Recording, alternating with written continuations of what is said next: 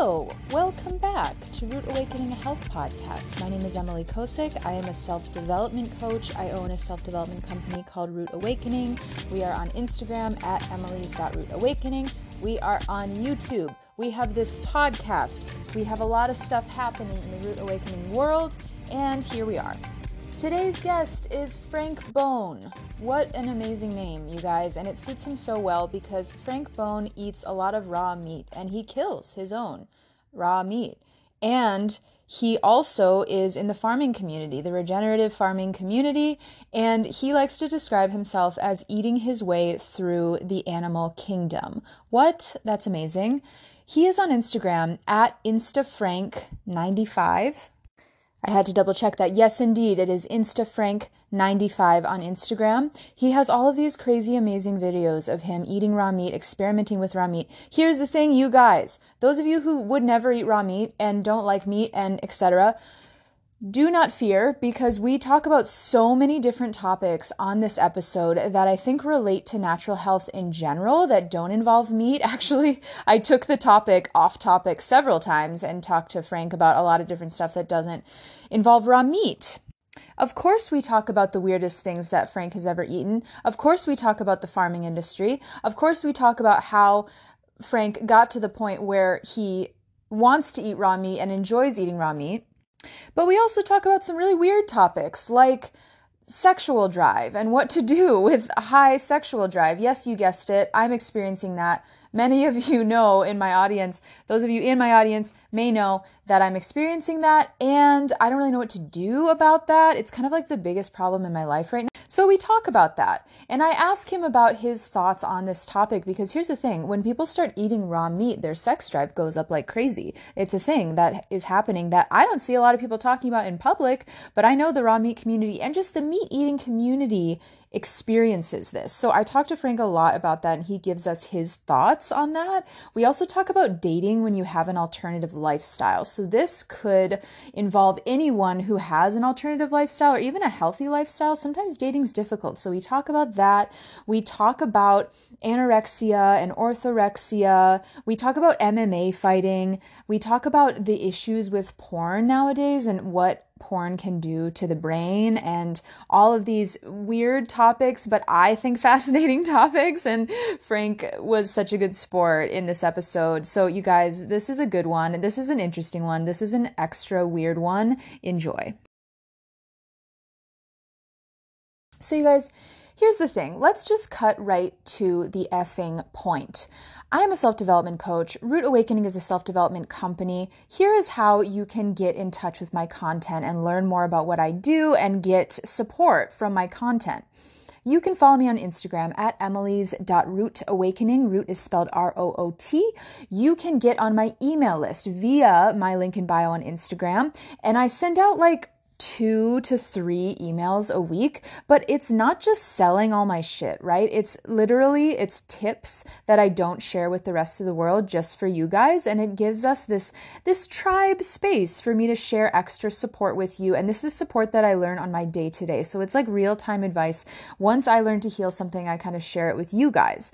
You can also work with me one on one i do coaching like life coaching um, if you want to start your own business, if you want to bring in something into your life, that could be joy, that could be happiness, that could be a material item. I help you do that. I help you get what you want in life. So you could email me, my email is in the show notes. You can also DM me on Instagram about my one to one coaching.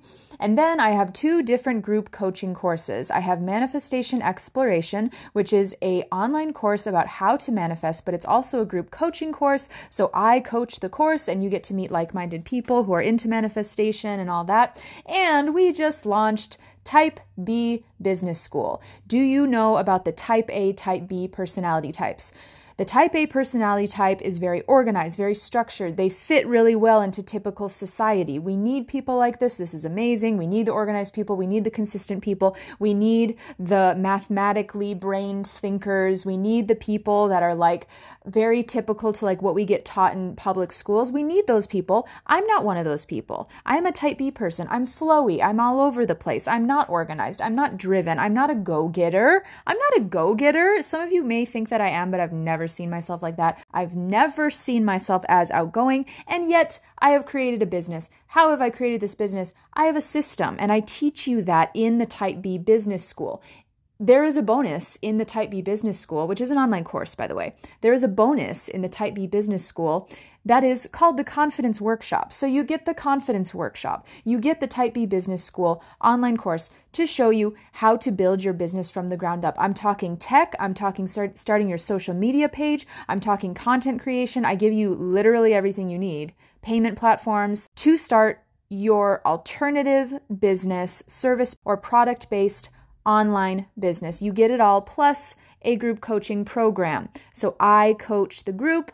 You can meet other people that are like minded to you, and it's on pre sale right now. There's a pre sale price that you can grab. It's the cheapest price this business school will ever be, and you can find the pre sale price and you can learn more about the course in my link in bio. All right. Let's get moving with this episode. Hi, everybody. Welcome back to Root Awakening a Health podcast. I'm so excited for this episode. I've been waiting for this episode for a long time, and I'm so excited that we get to do it. Frank Bone is with me on this episode of Root Awakening a Health podcast. Frank, man, I found Frank through the raw meat sector of Instagram. And we're going to talk, I think, a little bit more about how we met and how we connected. But I originally found the raw meat diet through Wes Rowe, who was also on this podcast. And I think that's how I found Frank. And he describes himself as eating through the animal kingdom. So here's my outlook on Frank. I see him on Instagram, and this guy is like eating raw meat, but not just raw meat, like raw meat that he finds in the wild. And I think that was the first video that I found of you, Frank he was just like in the woods found a robin egg and is eating the robin egg. I'm like what is going on here? This person is amazing. And even on this podcast episode right now he's outside of course very on brand for him. And i just think he's fascinating but he's been through some stuff with his health. He's he's healed a lot of his health. And he does some crazy shit. And i really like his relationship to life that I've seen so far. He's also in the farming industry. And as we all know, I had a stint in the farming industry for like six months. And we both worked as farm hands, which I think that's so cool. And I'm just so, I have so many questions to ask him. And I'm just really excited to have you on. Frank Bone, welcome to Root Awakening a Health podcast. Well, thank you, Emily. Yeah, I've, I've followed you for a while, probably than longer than you followed me, but um, is pretty funny. I've for years. I, I watched the West Wes Rowe interview that you did, and I was like, wow, this is this is pretty cool. I've followed Wes for a long time since 2019, so I I hmm. appreciate this a lot. Thank you.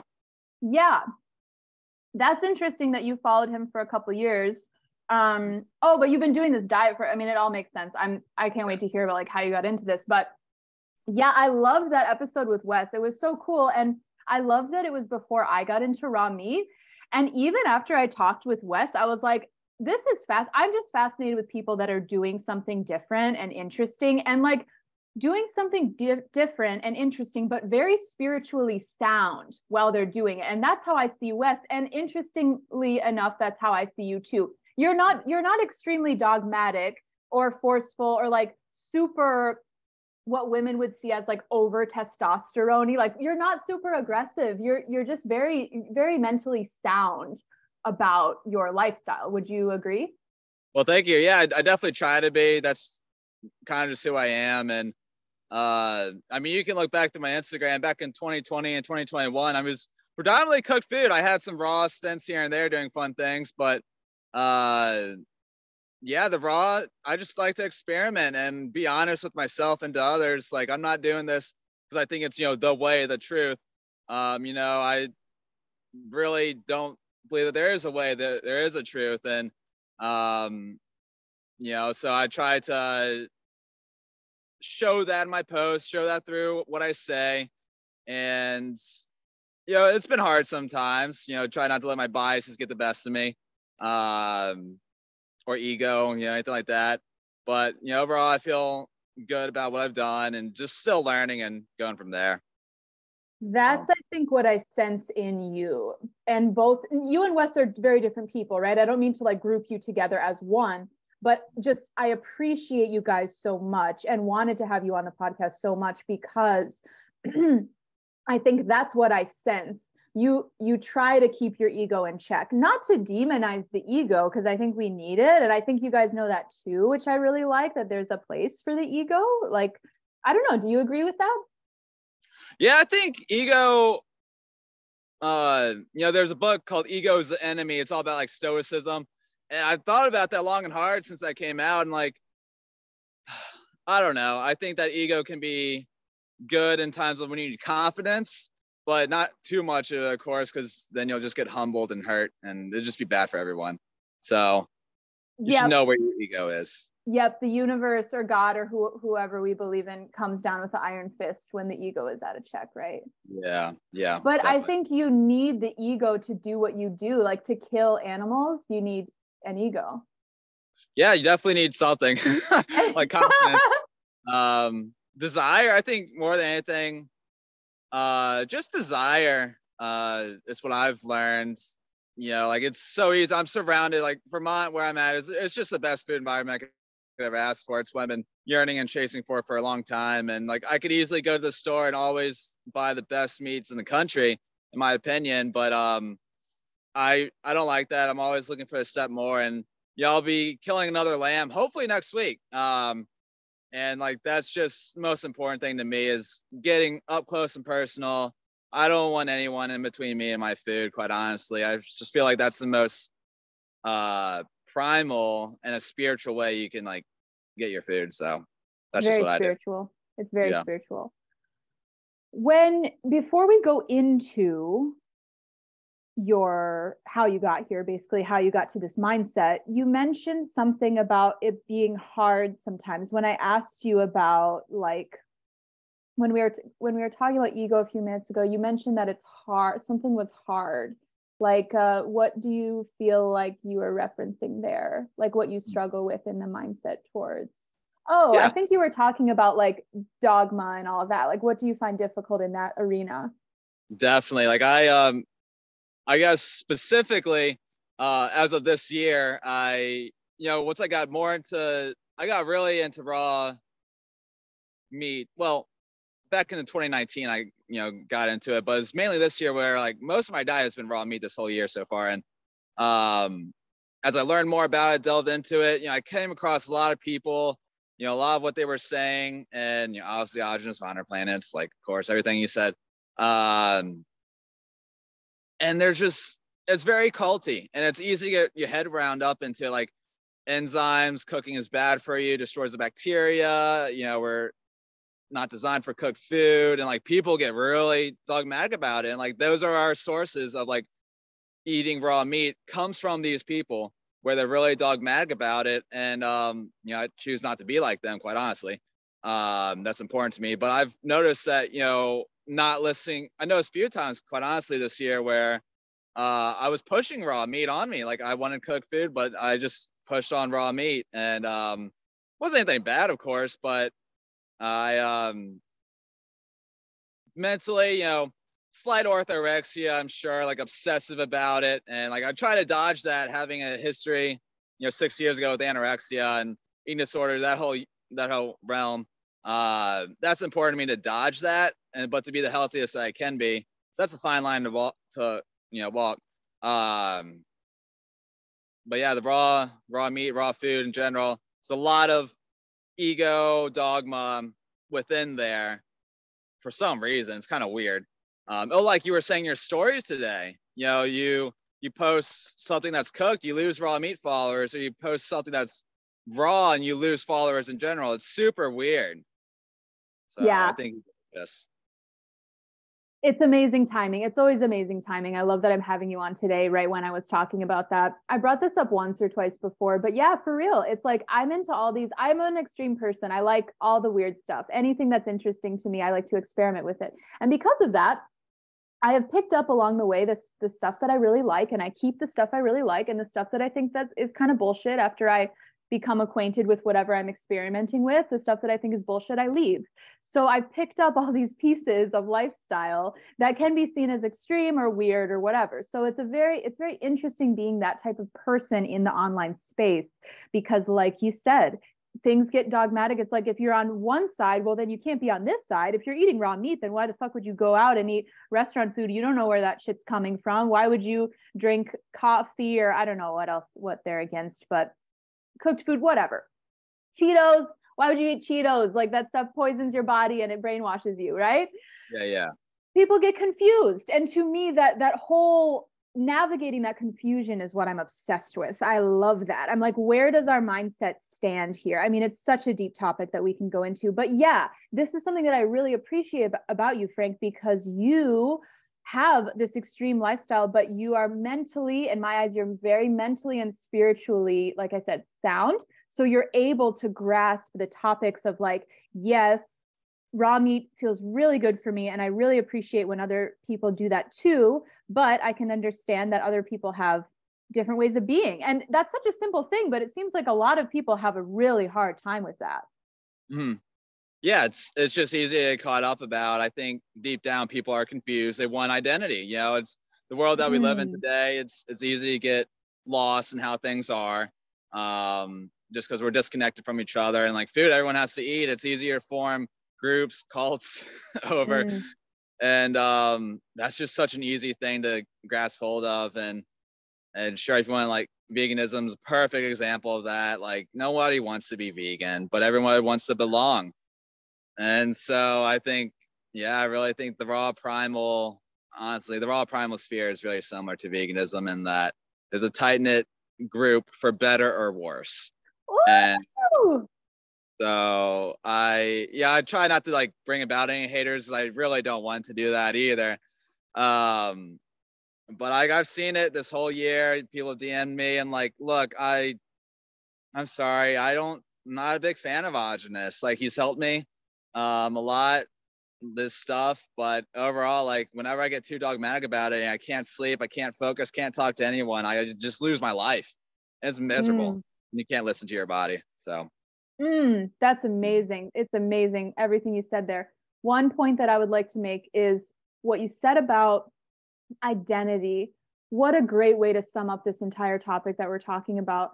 Identity. People, they, it, it helps them feel safe to have a tribe, to have an identity. And I think in my opinion, we're evolving past that to the place where like identity can be just like being a human and relating to other humans, no matter if they agree with your way of life or not. That shit, that's so hot to me. Like that is just, it like literally turns me on to think about that, like relating to people just human to human, because it's so, that is so evolved to me. Uh, but it's it's also a thing I notice in the raw meat sector or like yeah like you said i don't want to talk about a bunch of shit about the raw meat people. Some of the dogmatic raw meat people i'm like so inspired by. I'm like who are you? You are so fascinating right now. Like i don't follow the liver king i don't think and i know he's like the like people that the guy that people kind of shit on in this sector. It's this guy for those of you who don't know there's a lot of non-raw meat people in my audience. The liver king's like i don't even really know. He's I think I've heard someone describe him as like the WWE wrestler of the raw meat industry because That's he's like perfect. this giant guy. He's like super eccentric and he his whole thing is like eat liver, eat organ meats and yeah, I think he does it does it a lot of it raw, but ah, where is it going with that? I think that it's even the dogmatic people can be inspiring to me, but I noticed that in the carnivore raw meat primal, I'll say like primal ancestral sector, there's also a lot of people shitting on the whole gender identity thing. And like now we're kind of getting into politics but like yo you're getting upset that people want to try to find identity through like a word for their sexual orientation or their gender. They're trying to find identity through like one word. I was never into that.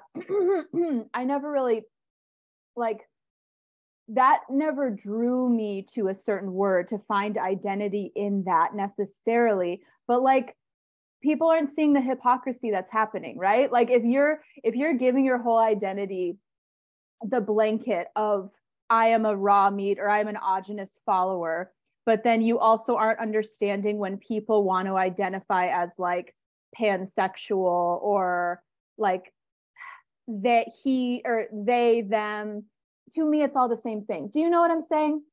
Yeah no totally. Um so funny like i i'm yeah I don't really delve much into so the socio-political climate. I obviously see it um all around me. Um it's so funny. I kind of just stay in my own tunnel vision bubble and like i i just know who i am what i do and i tr- try not to devote much energy towards what other people do unless they like positively or negatively impact me kind of thing. And so but no i do know what you mean. Like i've seen it is funny like dietary influencers if you can say that like kind of drift down to the socio-political climate of identity in general.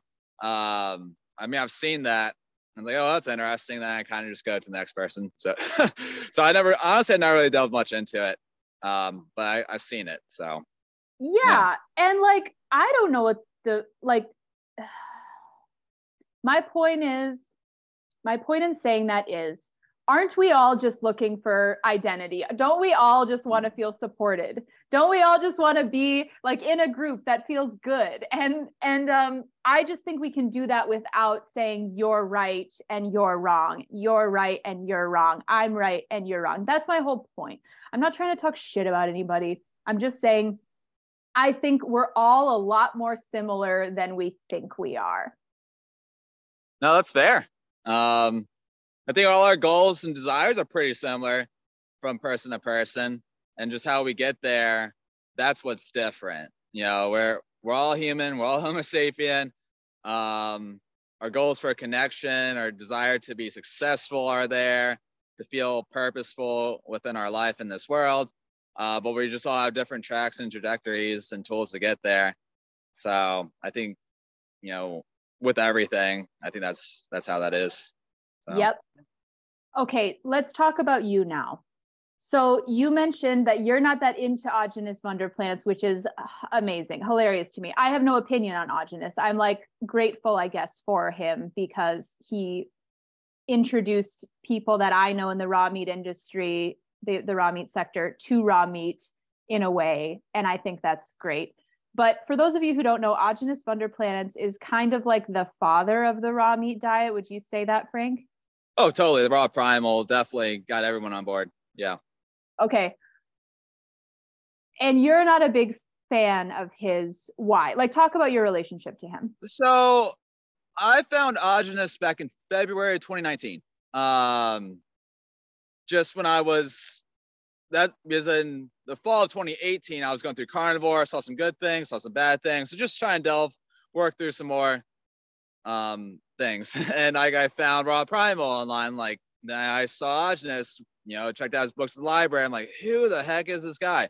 That I mean, I um I credit him for me like learning about raw milk and high high liver. You know, he's the guy that told me about that. Um, I think both are spectacular foods for the body.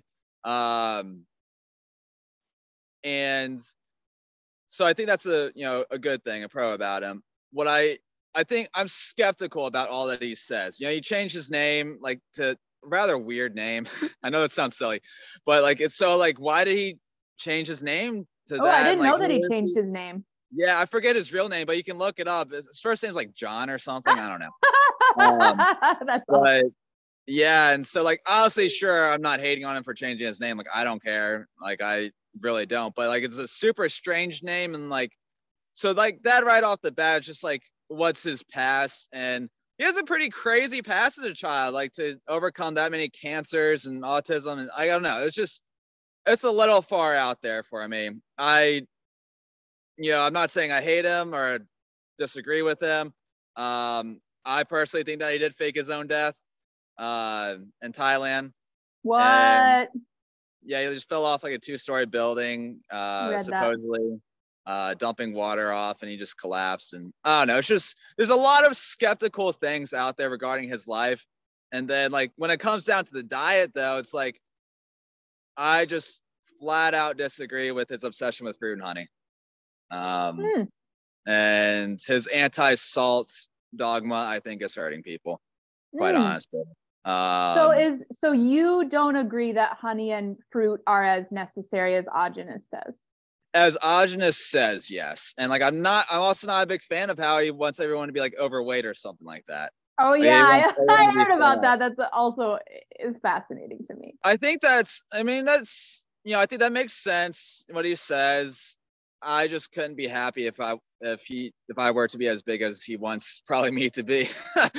um and like I also wouldn't be happy. Like I tried the raw honey thing back in 2019. It just made me miserable. Like I hated it. I don't like sweet things. So I'm not just gonna force it on me. Oh, so you Um, just don't like the taste, so that's why you didn't want to eat it. yeah like i just by this point like i mean i respect i understand why people like fruit and i understand that i'm different um i just find life a lot more enjoyable without sugar of all sorts Did it So. affect your physical health and, or mental health in a negative way? Yeah. I mean yeah uh back when i was eating you know vegan vegetarian just more plants in general i thought i had to eat fruit of course and it just just rotted my teeth like i was just like twice a day literally had to put a timer on my watch for five minutes at a time twice a day just like get that sugar cavity feeling off my teeth and it's just miserable every day now i don't even brush my teeth um just a reference but um Amazing. I hated it, Uh, but I just kept doing it because I was like, fruit's good for you, you know. This was before Aajonus, of course. Um, I knew of him, and so I just have a bad history. Once I learned that fruit wasn't good for you, I kind of celebrated. I was like, good, get it out of my life. Why don't you think? Why don't you think fruit's good for you? Well, I wouldn't like. I think everyone's different. I do. Um, and if I see someone eating fruit, I'm not going to like scold them in my head or anything. I literally just don't care. I think that. I mean, okay, I do have my bias towards fat and protein. Um, like, and that there's no such thing as an essential carbohydrate. I kind of, I kind of follow that bias. I'm not gonna lie, and um, but I do I do agree. Like, you know, people will say fruit, honey makes great additions to their ancestral primal kind of diet. I'm like, good for you. You probably you know working out hard. I think for me, I thrive best on fat and protein and salt, electrolytes. Uh, I just feel better that way. But I totally, totally get it if for whatever reason, uh, maybe their ethnicity, where they're coming from, Mm. climate, uh, how close they are to the equator, kind of thing Mhm. um, if fruit, honey makes them feel better, or hor- hormones in general. Um, and from what it sounds like, I mean, I know I don't really delve much into like you know female hormones, but it's there's like a there's like a weird thing like, do women need some carbs? And I don't know because I'm not a woman, and so I really it's hard. Like, I guess I hate on fruit from me eating it. I don't hate on fruit if others eat it. Um, but I'm I also not a fan of you know the suggestion that you have to eat fruit and honey to be healthy. That's my thing. Like Love every it. single person does. Love it. Very well explained. So you basically think like carbs aren't for you in your life experience, carbs aren't super necessary for you, or they're not. They're not necessary for you. Like carbs in the sense of fruit, honey, sweet stuff, breads, grains. Yeah, definitely. And I've I've heard uh Shawn Baker describe it perfectly, and I agree with this. It's like car carbs aren't essential, but they can be conditionally beneficial for certain individuals. If that makes sense. Yeah. They can offer their benefits to certain individuals at a certain time, but they aren't essential in the same way that fats and proteins are. Love that. Love that. Okay, let's get into the hormone thing. We're just going to be skipping around this whole episode, I realize, which is fine. Yeah. I'll I said this to Wes Rowe and I'll say it to you. Every time I cut carbs out of my diet, my period is about to kill me. It fucking hurts so bad. I have not figured out why this is, but let me tell you something. I started eating a lot of meat. I started doing the keto diet. And my period was so bad. I was like, I can't eat. It hurts so bad. And of course, I'm not going to take any painkillers or I don't. I don't take any of that shit, right? So I was like, what? Or I don't even like smoke weed really. I don't take any kind of a pain numbing anything because I try to like follow the pain and figure out why. You know, I don't want to dull it mm-hmm. necessarily. it hurt so bad I couldn't do it again. And so I started eating carbs and it got better. And then I was eating like a primal kind of primal diet, but just like fruit, squash, and then lots of meat, and it felt better. And then I went on the GAPS diet, which folks who are listening know about it, I think, because I've talked about it on my podcast. And you did the GAPS diet too. Yeah, yeah, I'm very oh, I'm very familiar with it. Um, yes, very familiar actually. Amazing. So I want to talk about that a little bit too. Mm. Um, but I did the GAPS diet and I started with a meat stock fast. That's how I wanted to start from like baseline. And then I started building up with like some vegetables here and there. And obviously a lot of fat and all of that. And my period started really hurting again. But in the GAPS diet, we all know that die off is a thing. So, die off reaction, for those of you who don't know, is like when your body, when you have toxic, I'm going to put a very non scientific, basic explanation to this. So, when you have toxic shit in your body that needs to be removed, those toxic cells are holding toxins in them. And when they die, because you're healing your body, they release a lot more of those toxins than you were even initially feeling in your body. So you can start to feel worse. Like you can start to have either different symptoms or worsening symptoms than you had before. But it's like you go through that worst time to get to the better healed time. So, for example, I had dermatitis around my eyes my audience is probably so fucking sick of me talking about this because I talk about it all the time. But for those of you who, who don't know, I, I had dermatitis around my eyes and I, I wanted to get rid of that and in addition to other health issues that I was having. So I went through the GAPS diet and the dermatitis, the, the little bumps around my eyes got really, really, really bad when I started doing the GAPS diet. So a lot of people would think, oh, it's not working. It's actually making it worse. But because it was a die off reaction, you could Google this, because it was a die off reaction, all that whatever the toxins were that caused the dermatitis were like releasing even more toxins because they were dying but once they died and got out of my system and my body started to heal itself the dermatitis went away so it got worse before it got better so that's i think a good example of that happening so I think that it's possible that there could be some die-off symptoms that are showing up in my period. Like I think that's mm. that's like a that's like an interesting thing to think about. But here's the thing: it's like as soon as I start eating some carbs, because now I'm kind of branching out in my diet and eating some restaurant food, I'm actually experimenting with the idea that it's all mindset, that everything we perceive in this world and experience in this world is fucking mindset. Like if we, it, first of all, if we hate ourselves, we're going to have health issues. I, I believe that because I started coaching diet. Like that's how I got into this field. I started coaching people on food diet and I noticed everyone every single person who had health issues that were coming to me had emotional mental health issues as well.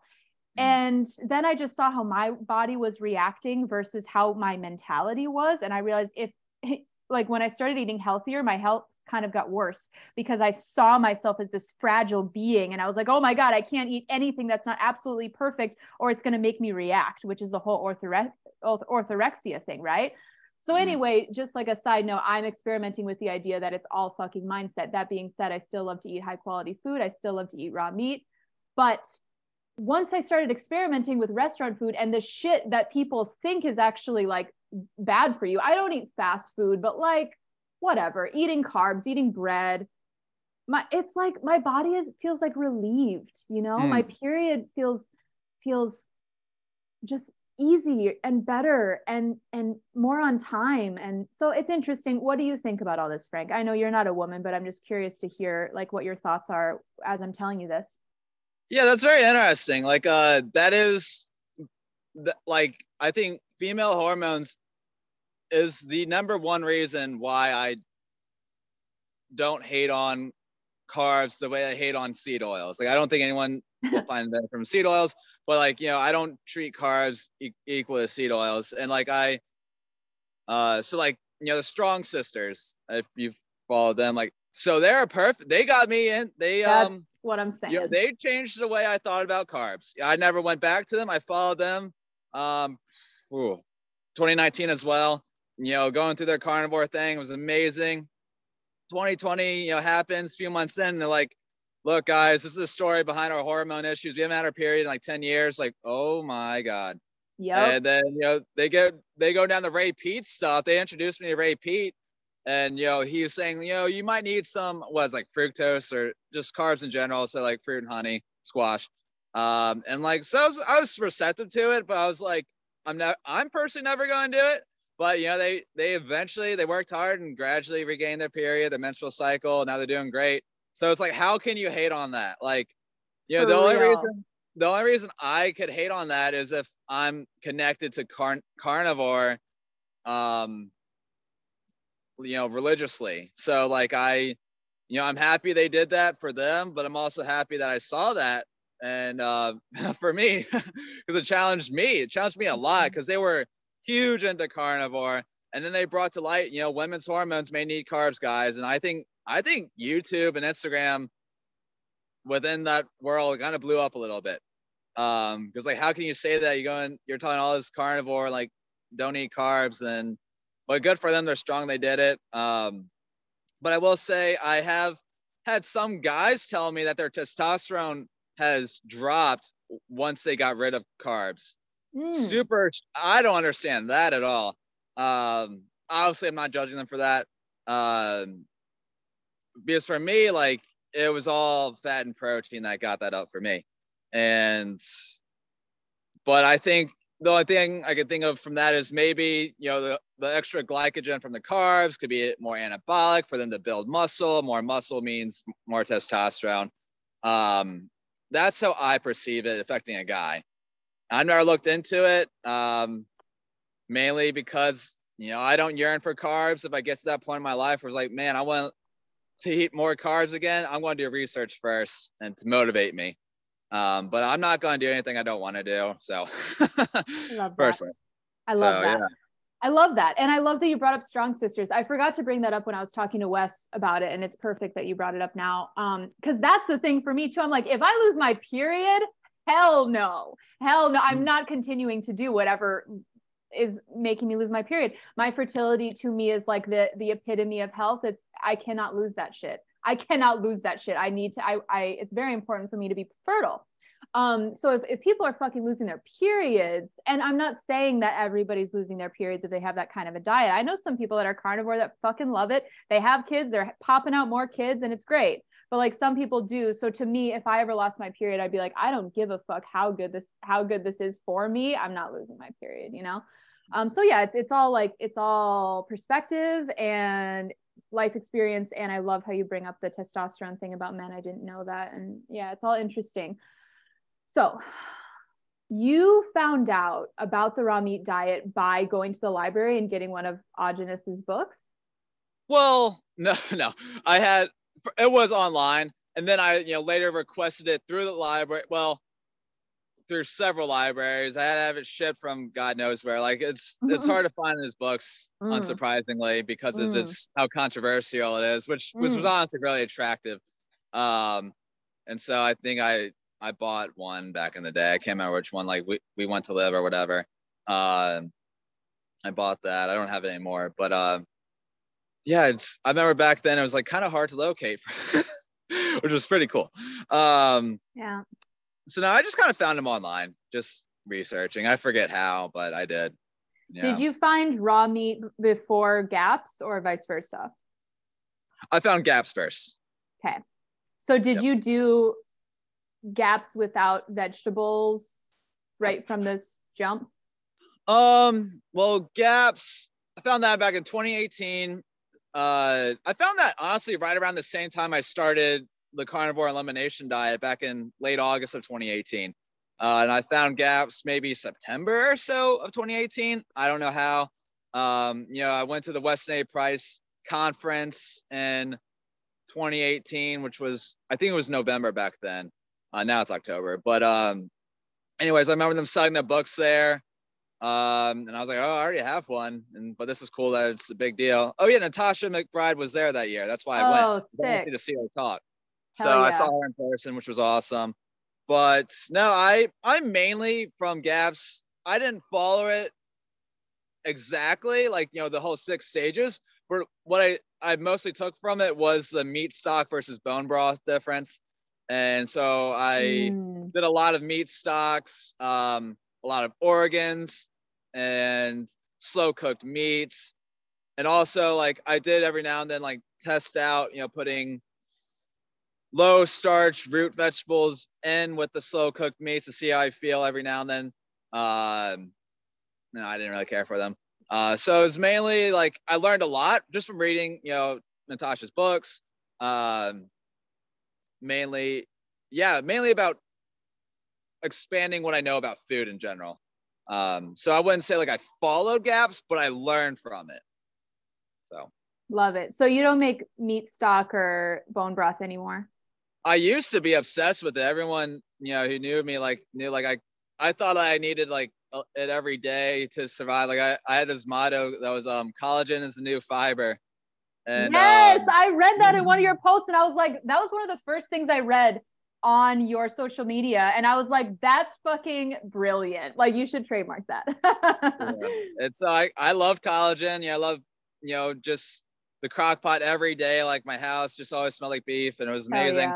yeah. Um, but no, I pretty much stopped it this year uh, like last year and the year before that, obsessed, obsessed with my crock pot and bone broth, meat stock, whatever. Oh, that's really cute. And you know, beef shanks, and um, I would have like three going at a time, even. And then, but no, I, I didn't do that all this year. Mainly just try and listen to my body, and um, nothing against meat stock, bone broth, but I just, I, I just feel better without it. Without it, yeah, totally. I, I hear you. Okay, so you used to be vegan and you were i you share pictures on your instagram of how skinny you used to be you used to be fucking so skinny mm-hmm. Yes uh, yes yeah yep um so why why what started you in this path of like finding all the diets you had some health shit going on right uh you know vegan i think sure I had underlying Lyme disease. Um, How do you even could, get that? Like you you get it from a tick?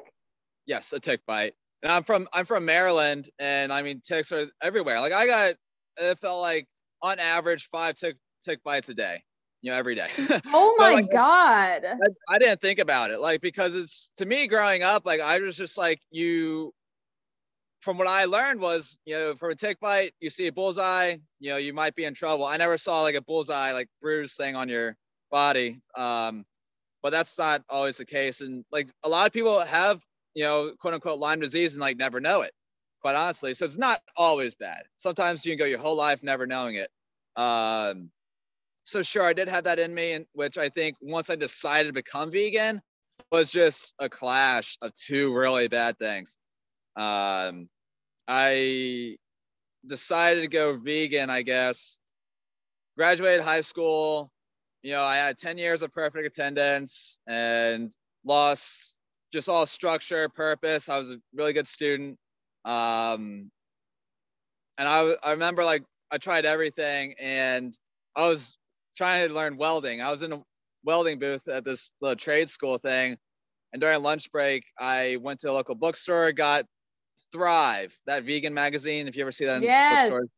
Um, and I just sat there. Instead of welding, I was enamored by all the beautiful colors of the of the vegetables, fruits, and all these amazing words like save the planet. And um, I was like, I was so attracted to them. Like, man, these people are living great life, great purpose. And I was gradually just taking more and more meat out. And like, I, looking back on it, the poor results were noticed rather immediately. Like some people say, like it took them six months or a year to notice veganism. I mean, it probably took me like six hours, but I kept going with it. Mm-hmm. Um, tons of beans. Like I did like the quote unquote Whole Foods plant based versions, like no mm-hmm. junk food, no mm-hmm.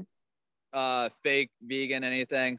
So it was always like lean uh, quinoa, lentils, kale, fruits, vegetables, always that, nuts, seeds, um, one ingredient foods. And I did that for, wow, when I was 19, 20, and 21. And like every now and then, like, you know, I would say I want to change my life. I would eat an egg and then I would like punish myself by, you know, like never eating an egg or like any animal products ever. So it wasn't like strict, strict veganism, but it was strict enough where it it almost took my life.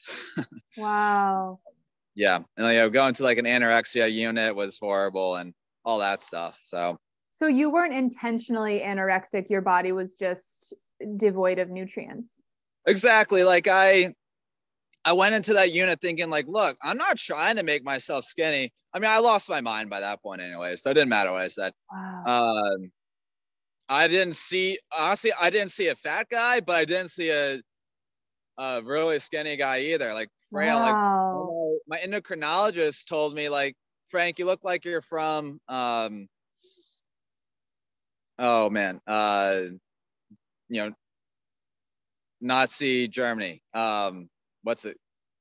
Concentration oh, camp. Yes, concentration camp. Sorry, I was oh my that. god! But yeah, he looks like you're from a con- uh, concentration camp, and I was like, shut up. um, but looking back on, it, I was like, okay, maybe you were right. Uh, That's an um, intense thing to say to somebody. Yeah, probably I intentionally, I guess. Yeah. Um, you know, his heart was in the right place. I don't like many mainstream medical doctors, but he, I, he was right. But I didn't see a frail, frail guy in the mirror, and I didn't care. Like I was just so mission, purpose driven by, you know, veganism, saving the planet, saving our health, and uh, I pushed that to the extreme, and restricted at the same time. Um, and I think just having the Lyme parasites in my body, you know, just I think that's what really did it for me. Like just devouring like the carbs and sugars. Uh, I mean, they feed off of that. They feed off the sugars. And um, even though I was eating quote unquote, you know, good sugars um, from fruits and starches, um, so I think that's where like the trauma for me kind of occurs uh, with the whole carb thing, which is why I also don't mm. take it personally on other mm. people. Yeah. Because uh, a lot of people do great with Lyme. A lot of people find huge relief with keto carnivore and I can definitely attest to that. Like that is a lifesaver for that. So, yeah. Wow. So you were you were doing it partially because you were having some struggles with Lyme, but you were also just into the narrative of like save the planet with veganism, and that's that's why you kept it up. Well, actually, I didn't know that I had Lyme um, Lyme disease until a few years after deciding to go vegan. Um, if that makes sense. So I I, I found out I had yeah. Lyme um years later because I like had my last straw and like so that's a long story. But um no, I did I did veganism for to save the planet and I also just thought it was, you know, healthier. But mainly for the right. planet. Like I I knew that I wasn't as strong as I was, but I'm like I don't care. You all suck. I'm going to yeah. do I thought I was like the most important person in the world for being vegan, and uh, yeah, it was pretty bad. oh my gosh, my sister and I don't really talk right now because she's so hardcore vegan. Yeah, pretty that happened. It's pretty crazy. But again, it's like I can see it. I can see it all. Like I can see why she wants to do that. I can. She's just. I. It's not like I necessarily think.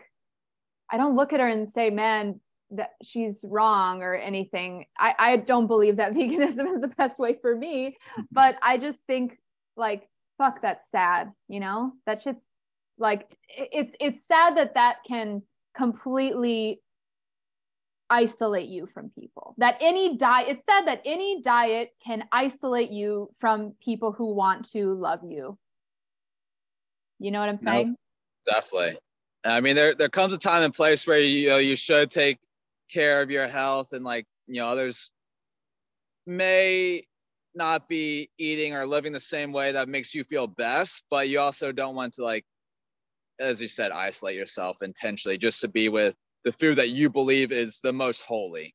So. For real. And of course it's another thing to say like if people are just talking shit to you if they quote unquote say they're they're loving you but they're talking shit to you they're not supporting what you're doing that's a whole different thing. Like trust me i've put up plenty of boundaries between me and my family members when needed. But if someone is supporting you still and think that you can still do what you want and they want to love you, but you feel like you can't love them because they have a different mindset. Yeah, it's yeah. sad. I mean, obviously I'm I'm very biased because I'm experiencing it in my life, but yeah, it, it just can get crazy. I guess that's my point. So what are your spiritual views? Oh, well, I wasn't expecting that question. Um, they never are. Like I'm gonna throw a bunch of weird questions at you, so just get ready. that, that is funny you say that. Uh, I grew up Catholic. Um, I went to Catholic school from kindergarten to eighth grade back home in Maryland. Uh, went to public school in high school.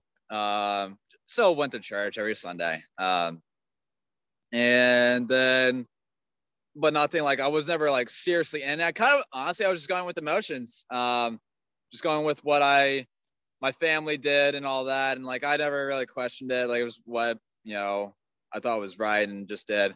Um and then it was actually that's funny you asked that because it was oh man, around the time where I graduated high school, looked into veganism that I was also like working hard to become like the best Catholic that I could be wow. super fun because like I um, was obsessed with uh, the Bible. I read a lot of that.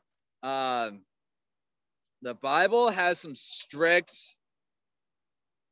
dietary uh, restrictions, I guess. What? And you know, like you can't eat catfish or crabs, scavenger animals, pigs. What? This is the first time here. I know nothing about the Bible. This is the if, first. Um, there's actually a diet called the Maker's Diet, like the Maker as in God and um, some people attest to it, or like the Peter fast, I think it is. Uh, he, where it's just like named after, I guess, Saint Peter, uh, and you do like this restrictive fast, like just fruit or something like that. And, but yeah, like at certain books within the Bible, uh, you can eat certain things, but then later on you can't. And it was just really confusing. And, you know, I thought I wanted to be a good Catholic. So I just f- tried following it to a T. And like, they have different ideas on like meat, dairy, stuff like that. And just very complicated. Um, so, anyways, I've, following my anorexia, I kind of did drift off from Catholicism, the Bible. Um, not not I was against it or anything like that. Uh, but I just drifted away from it. And so right now, like I, wow, I would love to like get back into it, uh, like some way, some way, spirituality. But that's like definitely a weak link in my health. I feel like, to be honest, um, hmm. which is interesting. It's very interesting. Yeah, very like interesting. I, I'm not atheist by any means, but I don't really look into it. I kind of just focus on um, what's in front of me and try to have the most faith that I can myself. But um, spirituality, I don't look very deep into. But well, to me, to. your entire life is very spiritual. But I look at spirituality different than religion. Like okay. religion can be spiritual, but spirituality is like to me, it's like the blanket of your relationship with forces that are bigger than you, including nature. You know what I'm saying? Mm-hmm. So like your to me, it's like your entire life revolves around nature, and to me, nature is such a good indication of God and what's like what's going on in that that world. And sometimes I tell my clients who aren't comfortable with the word God because of religious trauma and like think that the universe sounds too like what what woo woo. Yeah. I say, what about nature? You know, that's something that's really cool to worship and believe in. And so, what do you think? In your mind, is there a difference between spirituality and religion, or could there be? Oh, there definitely is. Uh, I think religion is like, wow. Uh, I feel like religion is this belief or faith in like a higher, no, maybe a higher deity or God. Mm-hmm. Um, spirituality is just, I think that's more about faith and just being um, hopeful. um, yeah, I'm not an expert on that. I'm not gonna lie. I'm I'm pretty weak in that area, but it's something that I've always considered about lo- learning more about. So. you believe in God? Jeez. You know, I I often try to avoid that question. Like I don't di- I don't disbelieve. Uh, oh, I'm surprised. I'm very surprised to hear this. I um I mean it's like this sounds stupid, but like if he's out there, thank you. yeah. thank you, God, for like letting me exist, letting me, you know, live my life, and hopefully I make it to heaven. I don't want to go to hell. Um, I try to be the best person I can be, but um, yeah, I'm always receptive to like, hey, if there's a sign that God's real, I'm I would love to see that. Um, for certain, for certain. Um, God's real for certain. Um, yeah, that's where so I stand. You don't, so so Frank works on this farm that's fucking gorgeous. You can see it in his stories. He has he's like riding these tractors and like he's uh, he's got music playing in the background all different i've heard beastie boys i've like heard all this shit. It's amazing. And he's like driving around in like the the mount it's like mountains right in vermont. Yeah. It's so gorgeous. You you never feel god or see god or see the nature that you're in as god that's wow that's so funny you say that um to be honest, I I see production and work. Woo! Um, and because it, it's at, at, that level, it's not. It's a small farm too, but like it's stressful behind the scenes. It's yeah. stressful. We're not doing good financially. Um, I see every day is behind the scenes. It's a little bit paranoid, paranoid to me. Um, you know, will this farm make it? Um, because there's farms around us that have failed, yeah. and it is it's terrifying. Uh, this is so why I need I to become a billionaire because I'm going to give mm-hmm. so much land to people. yeah. That's like the first thing I'm going to do. Okay, anyway, not to make it about myself. Yes. So you are seeing it as like you're all business when you're there. And fun, of course. Uh, which explains the tractors. um, but no, I don't stop and say, "Oh, look how beautiful these chickens are! Like they're a gift from God."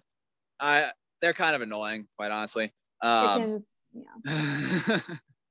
um, uh, but now, like, I just see, like, all right, how can we keep all the birds that we can alive? You know, be efficient with it, keep all the dogs in the paddock, uh, you know, get the most work that we can in humanely, safely for everyone. There's not a whole lot like, hey, let's stop and admire nature. Um, mm. I, but I do admire nature in the sense that I would never do an indoor job and that I'll always retreat to an outdoor work because I respect for what it has done to me. Yeah, I so, love. Oh, yeah. To me, I just see all that shit as spiritual, even though you're yeah. saying like, you know, you you focus on what you need to focus on. That's totally why I didn't last in farming because I wasn't focused on any of that shit. I was focused on all of like, oh my god, it's so beautiful, playing with the animals, just not doing my job 100%. I would be such a good farm wife, but like being a farmer just it's not for me but that's why we need folks like you frank who like genuinely enjoy it and it means so much to you and i love what you said to me in the dms the other day you said because we were you shared the thing about joe rogan talking about how how chickens are fucking like t- like well, i don't know what he said but they're just like trying to eat us. They would eat us. They don't give a oh, they don't give a fuck about us. That's what he said. Like chickens do not give a fuck about you. And that was something that I learned in farming. I was like, I love chickens. They're so cute. And they are actually, I definitely made friends with some chickens. But the majority of them, I saw how they were tearing each other apart. And I was like, fuck. And this was in very, very nice conditions for them, right? It wasn't like a, they weren't all stressed and shit. They had so much land to walk around and peck around and scratch around but they would just tear the shit out of each other and uh, they're just so neurotic and crazy and i will say again said this on my stories i'll say it again chicken can be very healing blah blah blah i'm not you know against eating chickens or anything i was just quite just as animal to animal i was disturbed by them. Okay where am i going with this? So i shared that thing that frank shared about joe rogan and we were just talking about being in the farming industry and handling chickens and you said something about how you know it's kind of like oh you said it was like going to war. Like you feel like you're kind of going to war and like putting yourself quote unquote at risk or in an uncomfortable situation to provide the people with the meat right yeah definitely uh because just like you i was taken aback by like these birds would they they detect and hunt for blood that's all they want is blood god so intense yeah I mean, it's not their fault. It's just who they are. I just was disillusioned, not disillusioned. I was just like, they are not the most uh nice, pleasant animals to be around. I love the cows. I even love the pigs. Pigs are like way too smart for their own good, but I like enjoyed hanging out with the pigs. Anyway, okay, so talk a little bit more about that, like how you see what you're doing as a service. Because here's the thing, you guys, this is what I want the world to know and take away from this episode, along with many other great things that Frank is saying. We fucking need, we need farmers. We need people that love farming. We need money in the hands of farmers that are doing a good job farming. Bill Gates exists, you guys. Bill Gates exists. Not to get all conspiracy, but like whatever. No matter what you believe, we need good farmers because we need to eat. Like meat has done so much for my life and so many people in my life. Um, anyway, so talk about that, Frank. Like the service that you see yourself doing as a farmer. Well, we have like a mission statement at our farm that we say every morning to promote the health and welfare of our community by providing the highest quality pasture raised products through regenerating soil and water resources. We say that every day. Um, really? You guys yeah, have like yeah, a team moment? Yeah, we, have, we have a team group. Say how we're doing, say what we did yesterday and what we'll do today, any barriers and what we can do about it. Um, so that's a team meeting every day. And so our mission statement is how we first started off. And so it was pretty cool. Like I live in a great community where everyone knows Maple Wind Farm. That's the farm I work at here in Richmond, Vermont. And um, yeah, everyone knows me because I walk there. And so it's just like people respect our products. I've, I've met our customers. Um, you know, with the whole COVID thing happening in 2020, that made um, a huge impact into our food system and people wanting fresh foods and for whatever reason, you know, to be healthier or just, you know, delivered. Um, people have been learning through social media and online, like, hey, the food system is not in good shape right now. And it's so amazing that I'm very grateful to be living at this time in history where it's just, I feel like I'm on the front lines of the food system. I'm li- I'm working at a farm that I shouldn't say this, but we're failing financially because uh, it's hard. Um, like a lot of farmers, not our fault. It's just how it is, and you know, not a lot of support um, from government and all that. They support the wrong people, uh, wrong farmers, and um, wow. So, oh yeah, service. I meet our customers. Customers help us out. Neighbors help us out, and it's amazing. It's absolutely amazing. Uh, you know, we get hate by some people, and just you gotta move past that. Um, who do you who? What happens when you get hate from people? Like what? What uh, kind of hate? Just like we've had some bad things happen, like environmentally, or like cows escape from our farm, and like just going out to the community. Mm. Honestly, yes, people can get scared of that. That makes sense. Um, and so they're scared with- of the animals that that get out and they say like it's irresponsible. You can get some lawsuits, right? Yeah, yes. Especially like oh, I really shouldn't be saying this, but um, you know, we had two cows get hit by a truck this year. Fuck. Yeah. It happens. But it, it uh, happens. And when you're doing farming, I'm sorry, Frank, I'll let you finish. I just I'm getting fired up right now because when you are doing farming the right way and you're in society, like the cows need a lot of grass and they eat the grass really quickly. So you have to move them around a lot. So, how do you move them around a lot? You need to like put up uh, removable electric fences all over the place. I don't know how Frank's farm does it, but like you have to put in electric fences all over the place. And that shit is just like either you have to have like miles and miles and miles of farmland, or if you're just trying to exist in society with a, with a regenerative farm, that shit happens. Like they get out on the road because they actually have ro- room to roam, which is what makes our meat healthy for us. What would you say about that, Frank? Wow. Yes. Some people get angry, but you know, it's cool to see some people uh, also join in to help us and let us know where they're at and like so jump in yeah to just help us catch them and so it, it is interesting to see the differences in perspectives, I guess you can say, from our community. And yeah. that just kind of keeps me going, like, you know, trying to uh, support those that support us and please or educate those that don't support us. And it's just a fun game to play. Every day is just kind of a game. You never know what you're going to get when you're in farming. And yeah, it's exciting. It is exciting. It's a fascinating field. When you feel like you want slash need to educate people in the community, how does that happen? Hmm. Well, I guess I'm mainly in the field, and so I don't really get that opportunity that much. Like if I worked at the farmers market, I would. Um, you know, we have this forum in the community here called Front Porch Forum, and it's like this online thing. It, you know, you can share your thoughts, opinions, what you're looking for, whatever, online. And it goes to emails to all the people here. It's kind of cool. Um, you know, we've gotten some hate from some people. I wanted to correct them, and but my boss said, Frank, just don't even. So it's just like, okay. so I kind of just let it go. Um, no, so yeah, mainly I don't deal with the customers that that much, but I see them.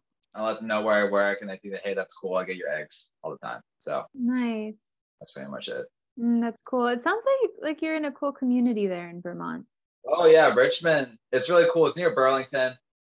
Oh yeah.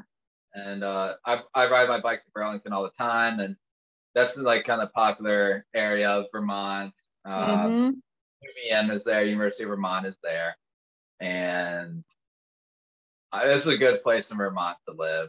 Um, it's clean, and you know, people know you. So.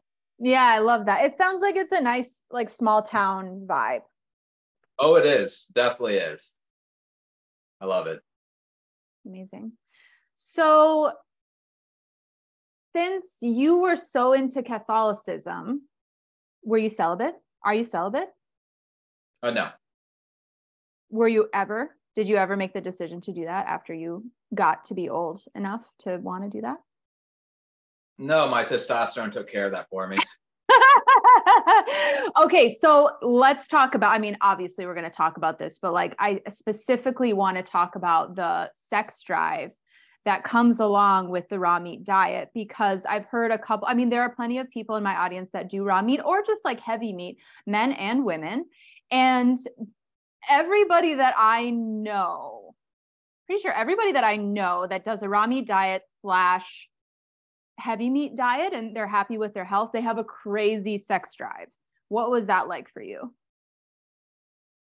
Well, that's funny. I mean, uh, wow, definitely increased a lot once I the raw milk. Really? Uh, raw milk definitely, you know, increased my testosterone. I don't get blood results really anymore. I don't really care for them, but my mom actually she took some she put into diagrams of my testosterone over the years. So when I was like uh 20 years old going into Hopkins, the anorexia unit, I think around my testosterone levels were around like 43. Um, that's not good at all. Uh, what are they supposed then, to be at? Uh, I actually can't. It's a wide range, but just for uh comparison, when I was so when I was 20, you know, around the anorexia time, it was 43. When I started raw meat, raw milk, it jumped to 859. Oh my God. Oh, yeah. It was kind of wild. My That's mom mind blowing. But um your mom what what did you say? My mom made this she's into that. So she just kind of like made this graph of like my results and saved some medical history of me. Like I don't know how do I look at it, but That's so she so did fucking that. cool that she does that for you. Yeah, yeah. So okay, so your sex drive gets crazy. Now what do we do? Frank, now what I feel like I'm the only one concerned, not concerned, I'm proud of it but I don't know how to handle it. And I honestly feel like I'm the only one because people are, I, I, talk about it all the time on my Instagram, and everybody knows my sex drive is crazy. And I don't know what, I kind of don't know what to do with it because when I'm in a relationship, it's great, but I'm not right now. And it's not, I can't connect with someone. Like, I'm not the type at this point in my life to go fuck somebody if I'm not spiritually interested in them right? so I'm complaining about all the time online and people agree with me, which is so like, thank God for them. Thank God for the people that have gotten back to me that said, yeah, I feel that too. And especially like women, we go on like a monthly cycle of hormones and like sex drive and i think men it's like a 24 hour cycle right like you have a certain time in the day when you're like super horny and you Yeah. agree with that Yes, yes, definitely. Okay so when i'm or ovulating i'm going i'm like an i am an animal right? i'm like an animal like i i can't like how do i relate to society anyway thank god for the people who are like i have felt this too and it's part of the men and women have have reflected this back to me that like yep your your testosterone your testosterone your hormones and your sex drive it's just healthy it's healthy to have a big sex drive we are animals and that's okay and that just helped me feel so understood and not like insane because here's the thing you guys so many people out there are like way overdoing it with the porn I would say men and women, but like especially men. And the sex drive is all fucked up. Like they're kind of always horny, but they're kind of not. Like they can't really like perform at all. And I think it's because of the porn. Um, so I felt a little weird for having this like really strong sex drive. And then I found out it's a thing in the raw meat world. So can you speak to your experience with that? Oh man. Um that's so interesting you say that because I know like Aajonus was known as being like a um sex addict. For real? So, yeah, so I didn't know that. one of the things he's and it's so funny that you didn't know that about him. You just could feel it from the raw meat in general. so I guess it's that I never really thought of it that way. I just thought like, hey, I regained my health. Um Mm, that's such a beautiful way of looking at it. Yeah, because I guess like I came from like no fat, protein, cholesterol, and like for me, it was just getting that up in general. Got my hormones, libido back up again um, from high school because like I I really just damaged my hormones, testosterone, libido, late teens, early twenties, and so With Bad. porn? no no no with veganism. Oh, wow. So That's what I meant. Um, from having low testosterone, it's just like, uh, yeah, nothing special. in My life. I didn't talk to anyone. Never really had girlfriends during that at all. So Oh, yeah, it uh, it sucked. But so once I figured, hey, just meat in general, you know, brought my testosterone, libido right back up again, and so that's what I feel like. I don't know if raw meat in particular does it. Maybe it does. I just always figured that hey, fat, cholesterol, protein is what's going to help you the most. That's my take on that. Um, mhm. But maybe hey, raw meat, there's something special in it. I, I don't know though. Yeah, I think that's a good point. I keep referencing the raw meat as like mm-hmm. the crazy drive mm-hmm. for driver for sex, but no, I know people that eat just cooked meat and who are kind of saying the same thing. So yeah, that's that's true. So I know people in the I actually wrote a, a note on this because I wanted to ask you about this. I know people in the raw meat sector who they're like super into polyamory, like having multiple wives because they want to like do you know about this? Uh, actually, I that doesn't sur- that doesn't surprise me. Why? Um, Because it's primal. yeah, that's I mean that's that's a fair way to put it. I was just thinking because I see a, a, a lot of energy from these raw meat eaters and like they're never satisfied kind of mentality. Like they're always they're after a lot of excitement and I just don't feel like to them um I'm not an expert in polyamory. I'm nothing against it. I'm But, just uh, curious what your thoughts are on it.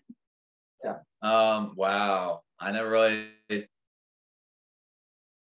I've just naturally been monogamous and probably just growing up that way. So I never really thought much about polyamory, polyamorous people. I mean, I met them and I think that they're sweet people, very nice and loving, you know. Um, they're, yeah, the all right, the polyamorous people that I have met are very kind and loving. Yeah, they Um, are. Yeah, they are. I must say, I've I'm pretty impressed with their patience and their caring. I guess you have to be patient, you know, in a way.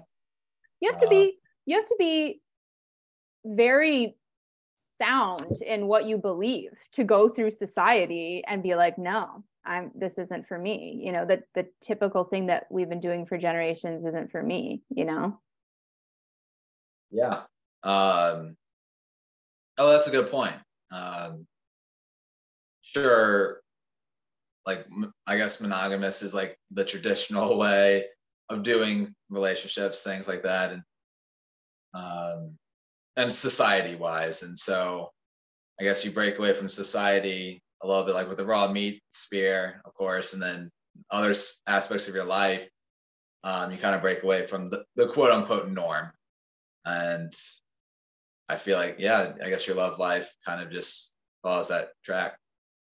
Do you think that, well, because, hmm, interest, I, this will be an interesting question for you because I have heard this is more from like I guess a scientific perspective and I'm I'm wondering if you agree based on your research if you've done any research on this but the I've heard that the primal way that we used to live ancestrally was like the men would basically have that. They would impregnate a lot of women and the women would kind of just be with one man. So it sounds sexist because I'm like, the, the man is the only one and there's lots of women, but the, it just so happens that the people that I've met who are doing that, who are interested in the polyamory thing, they're men who want like multiple wives, you know?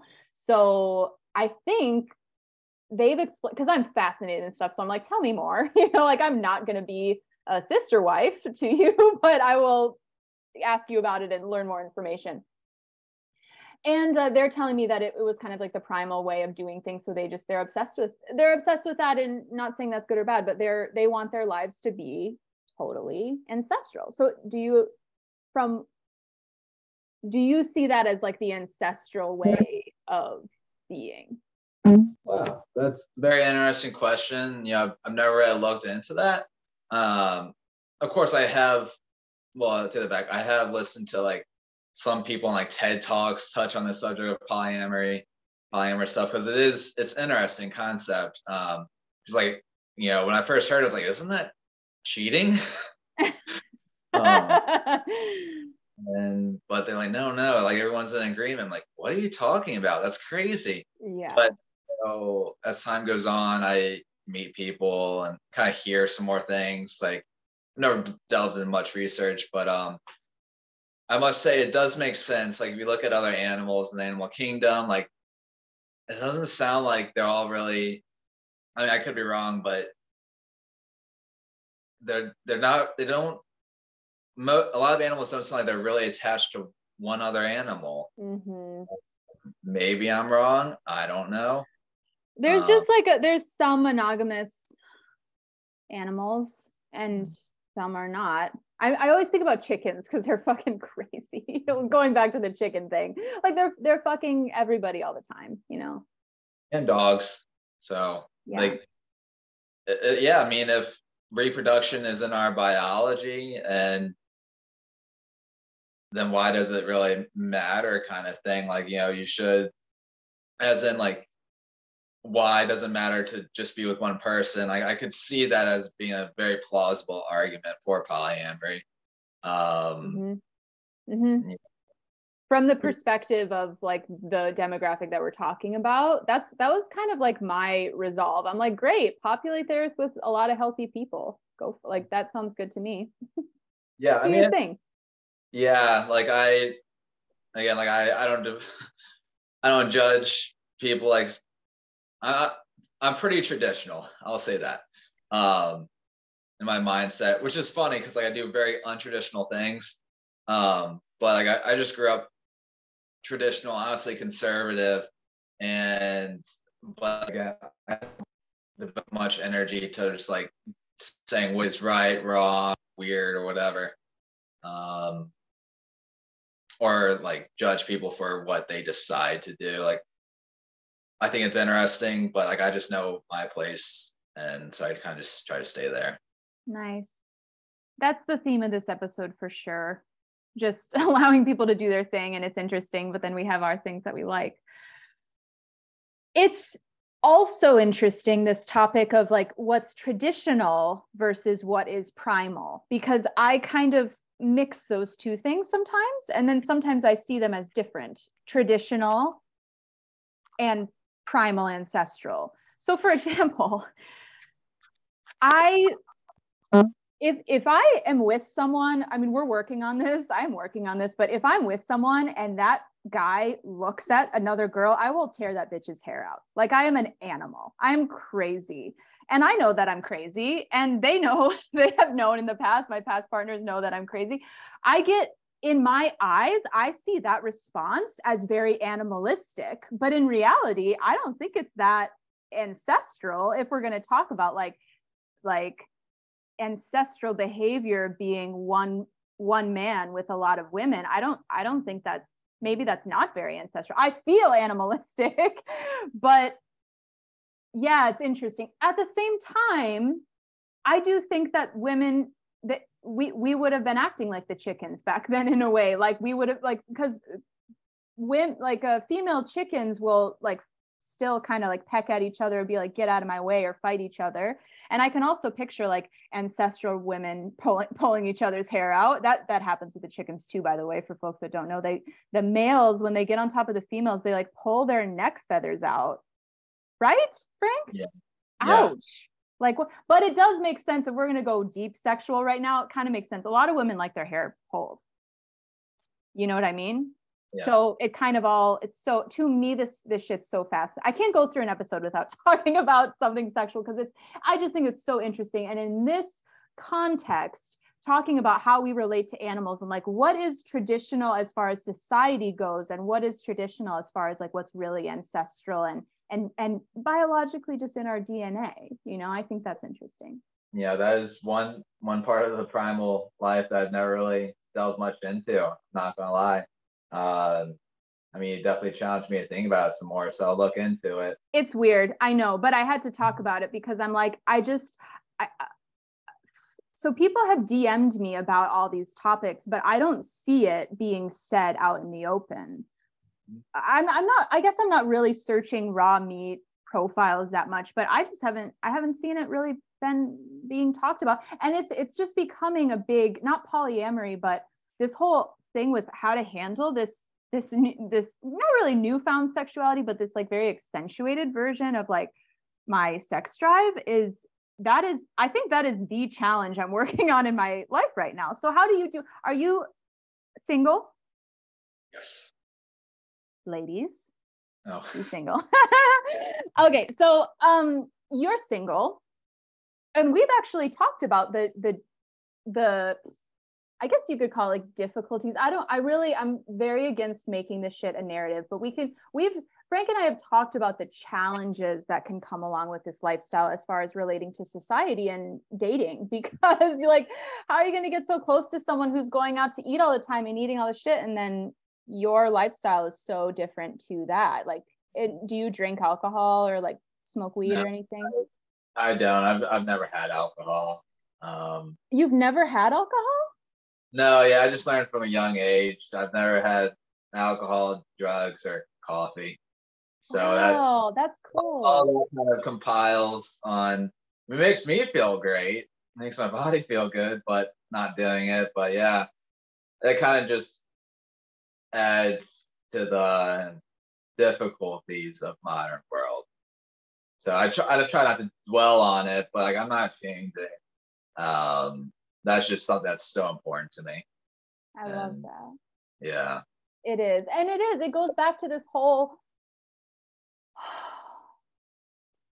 value of living for yourself first and then you can find someone to accentuate that but like i was writing this in my journal the other day like no one else is going to provide me with ha- i mean it's such a it's such a typical thing that we hear all the time like become happy first before you find a partner but I have to I have to remind myself that often that no one else is going to complete me and my happiness and I have to make sure I'm feeling good in my lifestyle in order to feel good in my life.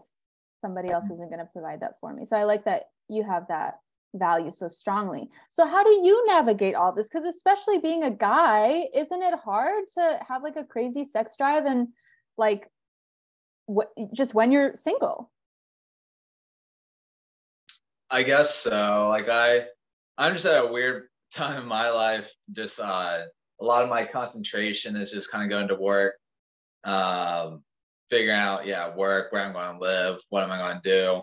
Uh, obviously, like relationships always in the back of my head. Um, but right now, my mind's not really on like pleasure or anything. It's just about accomplishment um, and like meeting goals and whatnot. Like, sure, yeah, I would love to be in like a great relationship with someone.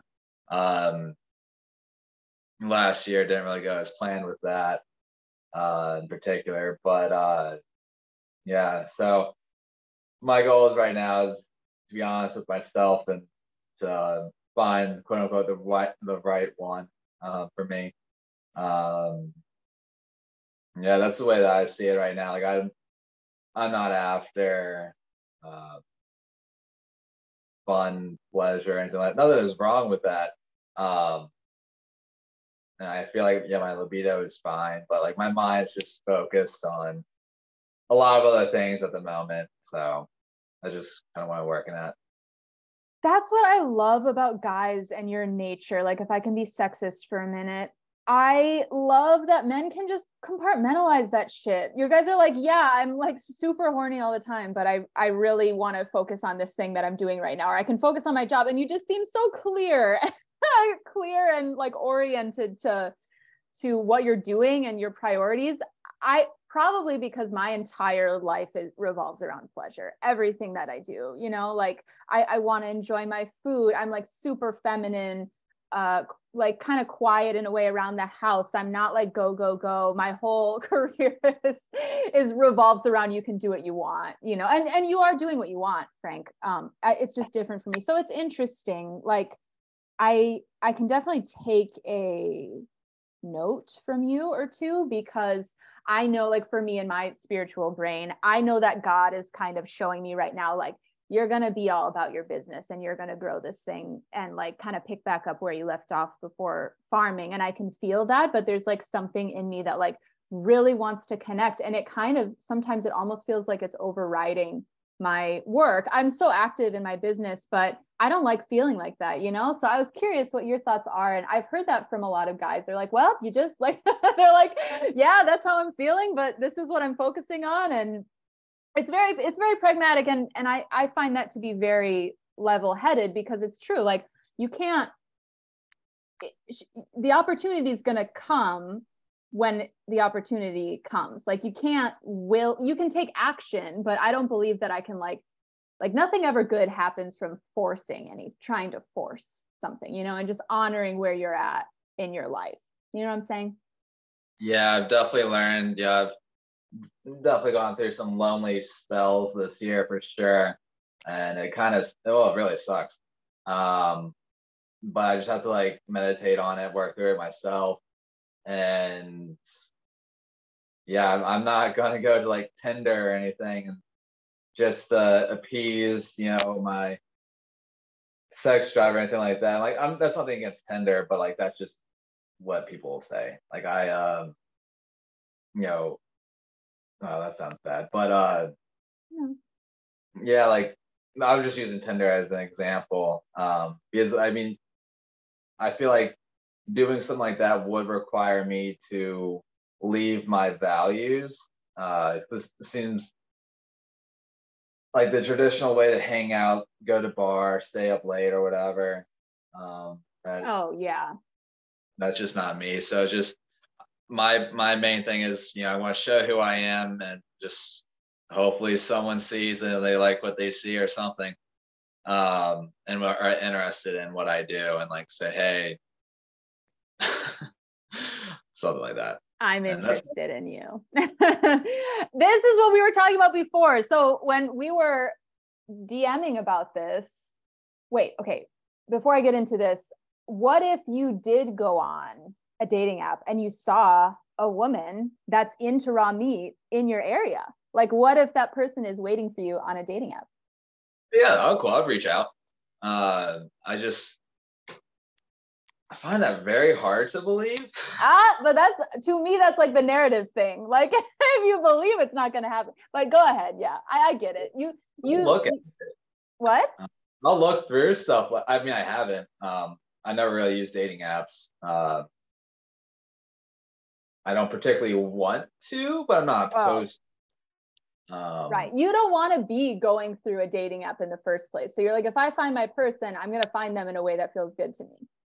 Yeah, I like more authentic, out in nature way, like environment, like not through computers. I don't like computers, technology. So, but I mean, I have relatives that, you know, they're married to someone that they found online and I'm like happy for them. Mhm. Uh, yeah, I find inspiration in that. Um, but I don't know. I guess secretly using Instagram as a dating app, a hopeful dating app. Like, hey, this is me. This is what I'm into, and so, yeah. Yeah, so that's what we were talking about in the DMs because I was like, I don't know how we got on the topic, but I was like, I think you said that to me. I probably asked you the same question, like, how are you navigating this? Because I personally, I have gone through like phases where I'm like, I am not settling for someone who doesn't eat raw meat. And I'm kind of back in that in a way in that spot because I was doing that for a while and then I was like, wow, I'm isolating myself from like everybody right now. And that didn't feel good to me. Like you said, Frank, like it can be very isolating and like yeah, whatever, isolating and lonely. And I'm like, well, I have to relate to society somehow. That's going to feel good to me to relate to society. So I've gone in and out of like phases of I want someone with my exact lifestyle and then phases of like it doesn't really matter. Like as long as they maybe if they're not vegan just because of that like no dogma but if they live a little bit of a different lifestyle that's okay. And then i started to realize wow i'm still even though i i do normal stuff these days i'm still so different. Like the concepts that i'm looking into the shit that i'm talking about it's so different than someone who just has like a regular job. It's just it's like it's pretty yeah. It's it, i'm realizing kind of what works and what doesn't work as far as me finding someone. So whatever. Frank and i were talking about that in the dms and i was like i feel like all the men who are eating raw meat out there are getting like hounded by DMs because there's all these women. I mean, it's not like a ton of people are in the raw meat world, but I feel like the women that are, everyone's so turned on because of the the meat. They have this huge sexual drive, and I just feel like it is a situation where a lot of women are like, "Oh my god, that's super hot," and it's very masculine, right? Like I would have just imagined that you have a bunch of people in your DMs like, "That's hot." I don't know. I don't know. I haven't checked them. no, like I, I really don't know. I've I've gained a lot of followers this year. Or I don't know what they're thinking of me. Um, realistically, it's I feel like a lot of I get a lot of DMs or comments from guys that are like kind of like raw meat eater bros kind of guys like that's so sick bro like oh that's nice. you know, just fun it's just fun but they uh are. um yeah i don't know like i get dms from you know women every now and then i don't know what's their on their mind or anything but uh yeah it's just like i mean also it's like i live in vermont where does that person live? Like is it realistic? You know i have my working life here now they might have their own place there. So that's just the reality of it too. Um you know of course i feel like i have had some people kind of like hit on me or whatever and like sure that feels good for like the first 48 hours but then we go back to reality like oh it's monday gotta go back to work. You know. Yeah. Yeah that's the whole thing with the instagram thing but i know some people who have like been on different sides of the country and they just fucking meet up. One of my clients man one of my clients met someone online who's like totally on the same vibe as her. It's interestingly enough, it's in my manifestation group coaching course to like manifest the shit that you just create the stuff that you want in your life. And she she fucking met this guy and they just they they you fly somewhere, you drive somewhere, you meet up and you just fucking hit it off, you know? It's which is that's to me that's very inspiring when I see those stories. Um I had to ask you about that. I think that's that's super interesting. And again, like I love talking about this stuff and I'm also kind of a stereotypical girl. I like talking about love. But i think it's just this whole thing in in the the raw meat world where i just i see guys talking about testosterone and how you know sex drive changes but i'm like how does this affect everybody's life? Can we talk about how people are dealing with this? And like the the really good parts of that but also like the questionable parts of that? Because i just think i think more people need support and community than they'd like to admit you know mm. Yeah um yeah i guess everyone wants to you know be, pretend like they're like a lone wolf and that they're all big and bad. They don't need anyone. Like i've been there. I try to think that but no man is an island as they say. And everyone needs community and support um connection especially of some sort. Yeah. And, yeah what do you think about the porn situation in our society? You know i've learned a lot about it um just from people i follow and how it increases your dopamine to like really weird levels um and how it's just totally not real and it's it's like wow it's really bad. Uh, i never really thought much of it more than like entertainment or whatever. As an entertainment what i guess as an entertainment industry still adult entertainment. Mhm. um and but now i feel like uh, especially following covid makes sense uh, because everyone was at home like what do you do? Um you know the the health effects of porn like coming out like this is bad like don't Mm. don't watch that. And so i'm i'm convinced that it's really it's really bad. Um what kind of health effects that you've seen? Uh superficially high dopamine levels uh without the physical pleasure of like you know touching someone. And so it just kind of throws you off if that makes sense. Like you get the Totally. Yeah you get the illusion that you're you're there or whatever um for like that you know a few minutes and then all of a sudden it's like it's it's done and you're just like whoa.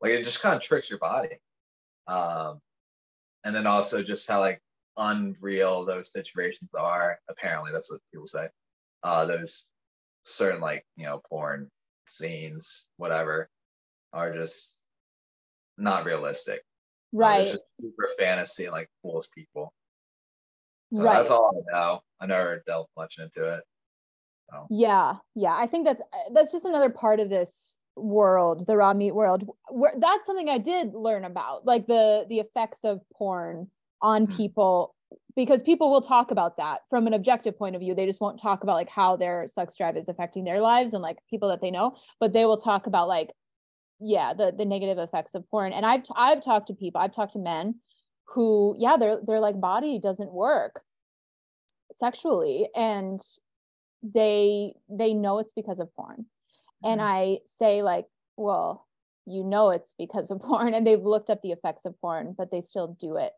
and maybe they just need to get to a point where they like want to stop and maybe they're in their journey but that shit is terrifying to me Yeah. like that to be Yeah. so hooked in that you know what's it's it's an addiction you know it's it's yeah that's crazy um, but that's something I really am proud of this this world for this this sector, the raw meat sector. That a lot of guys, and I, I can imagine how hard it is, especially for guys. I used to be really into porn, but that yeah, it just didn't last long because I was able to see like mm, this doesn't this feels dark. Like this shit feels dark. That was my signal to stop. Um, anyway, I'm proud of the raw meat world, world for that because I know a lot of guys are like just totally stopping porn, and that must be really hard. And yeah, so all that shit's so interesting. You like MMA fighting? oh i love it yes Oh my god, I do too. It's the only sport that I would like. Well, whatever. I'll watch sports. I'll make like a sh- kick-ass charcuterie board for sports and like enjoy the vibes.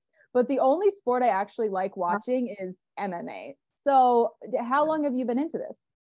Oh, that's yeah, literally like 2020.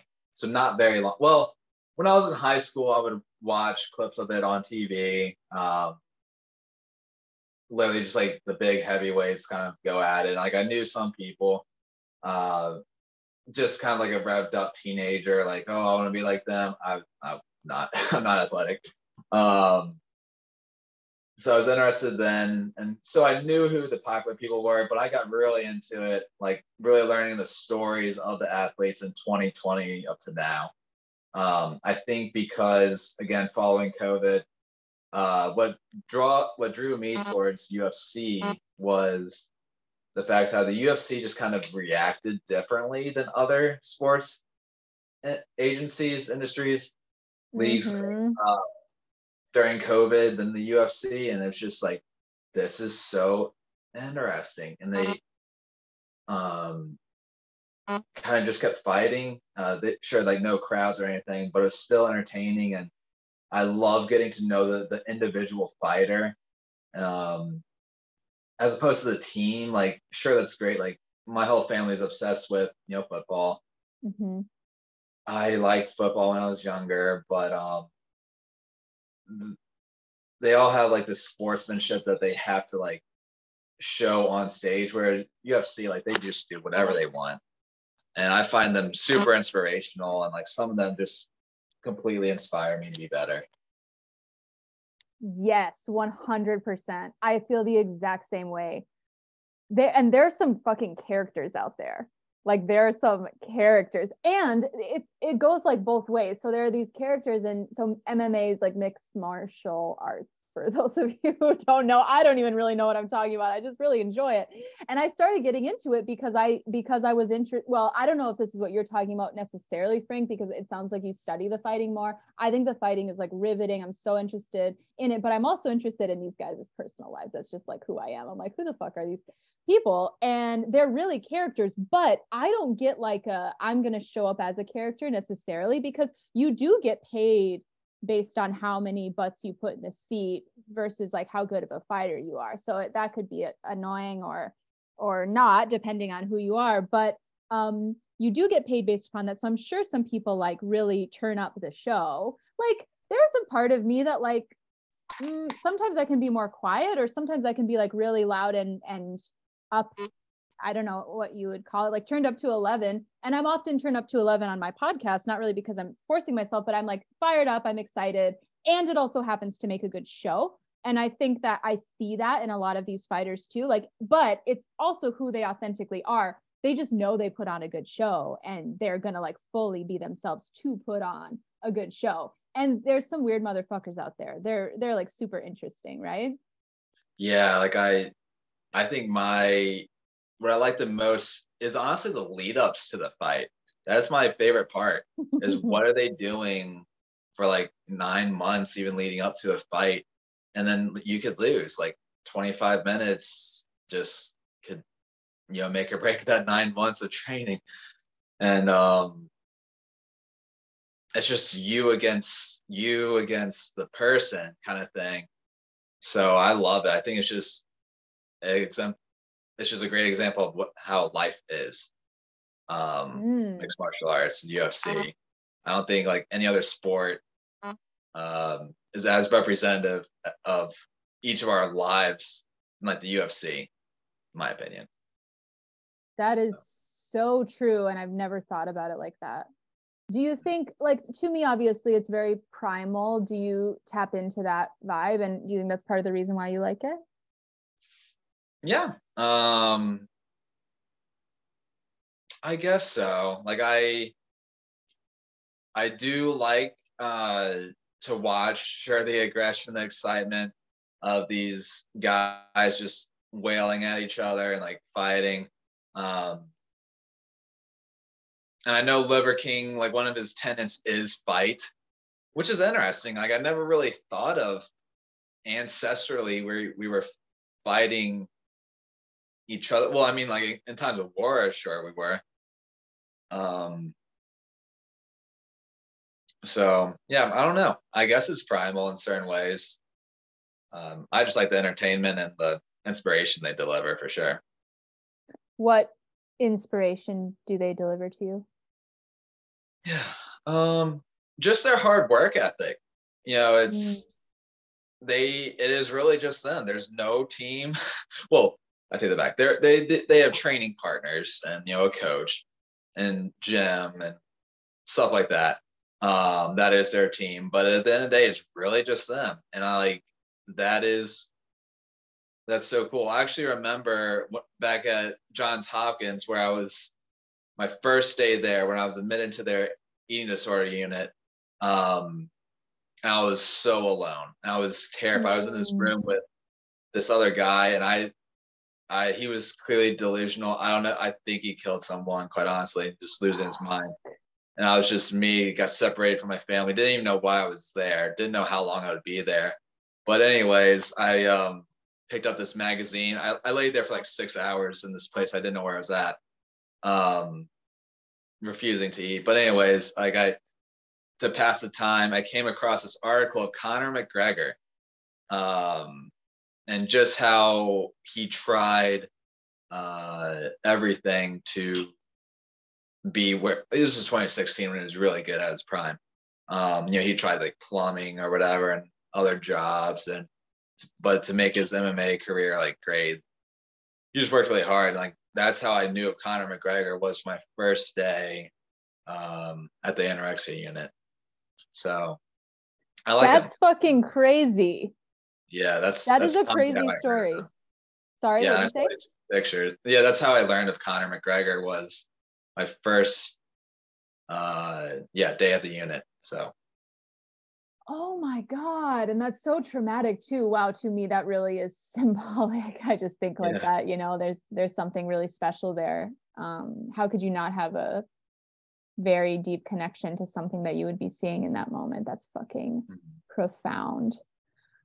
Okay, I could ask you a lot of other questions, but I want to talk about, I want to go back to what you're eating because you're eating some crazy shit. And when we DM'd, when we um voice noted about this podcast, Frank's like, I don't eat like the stuff I eat isn't that crazy. Like bile once in a while, but nothing that crazy. I'm like, dude, there are people in this audience that have never had raw meat before. It's already crazy.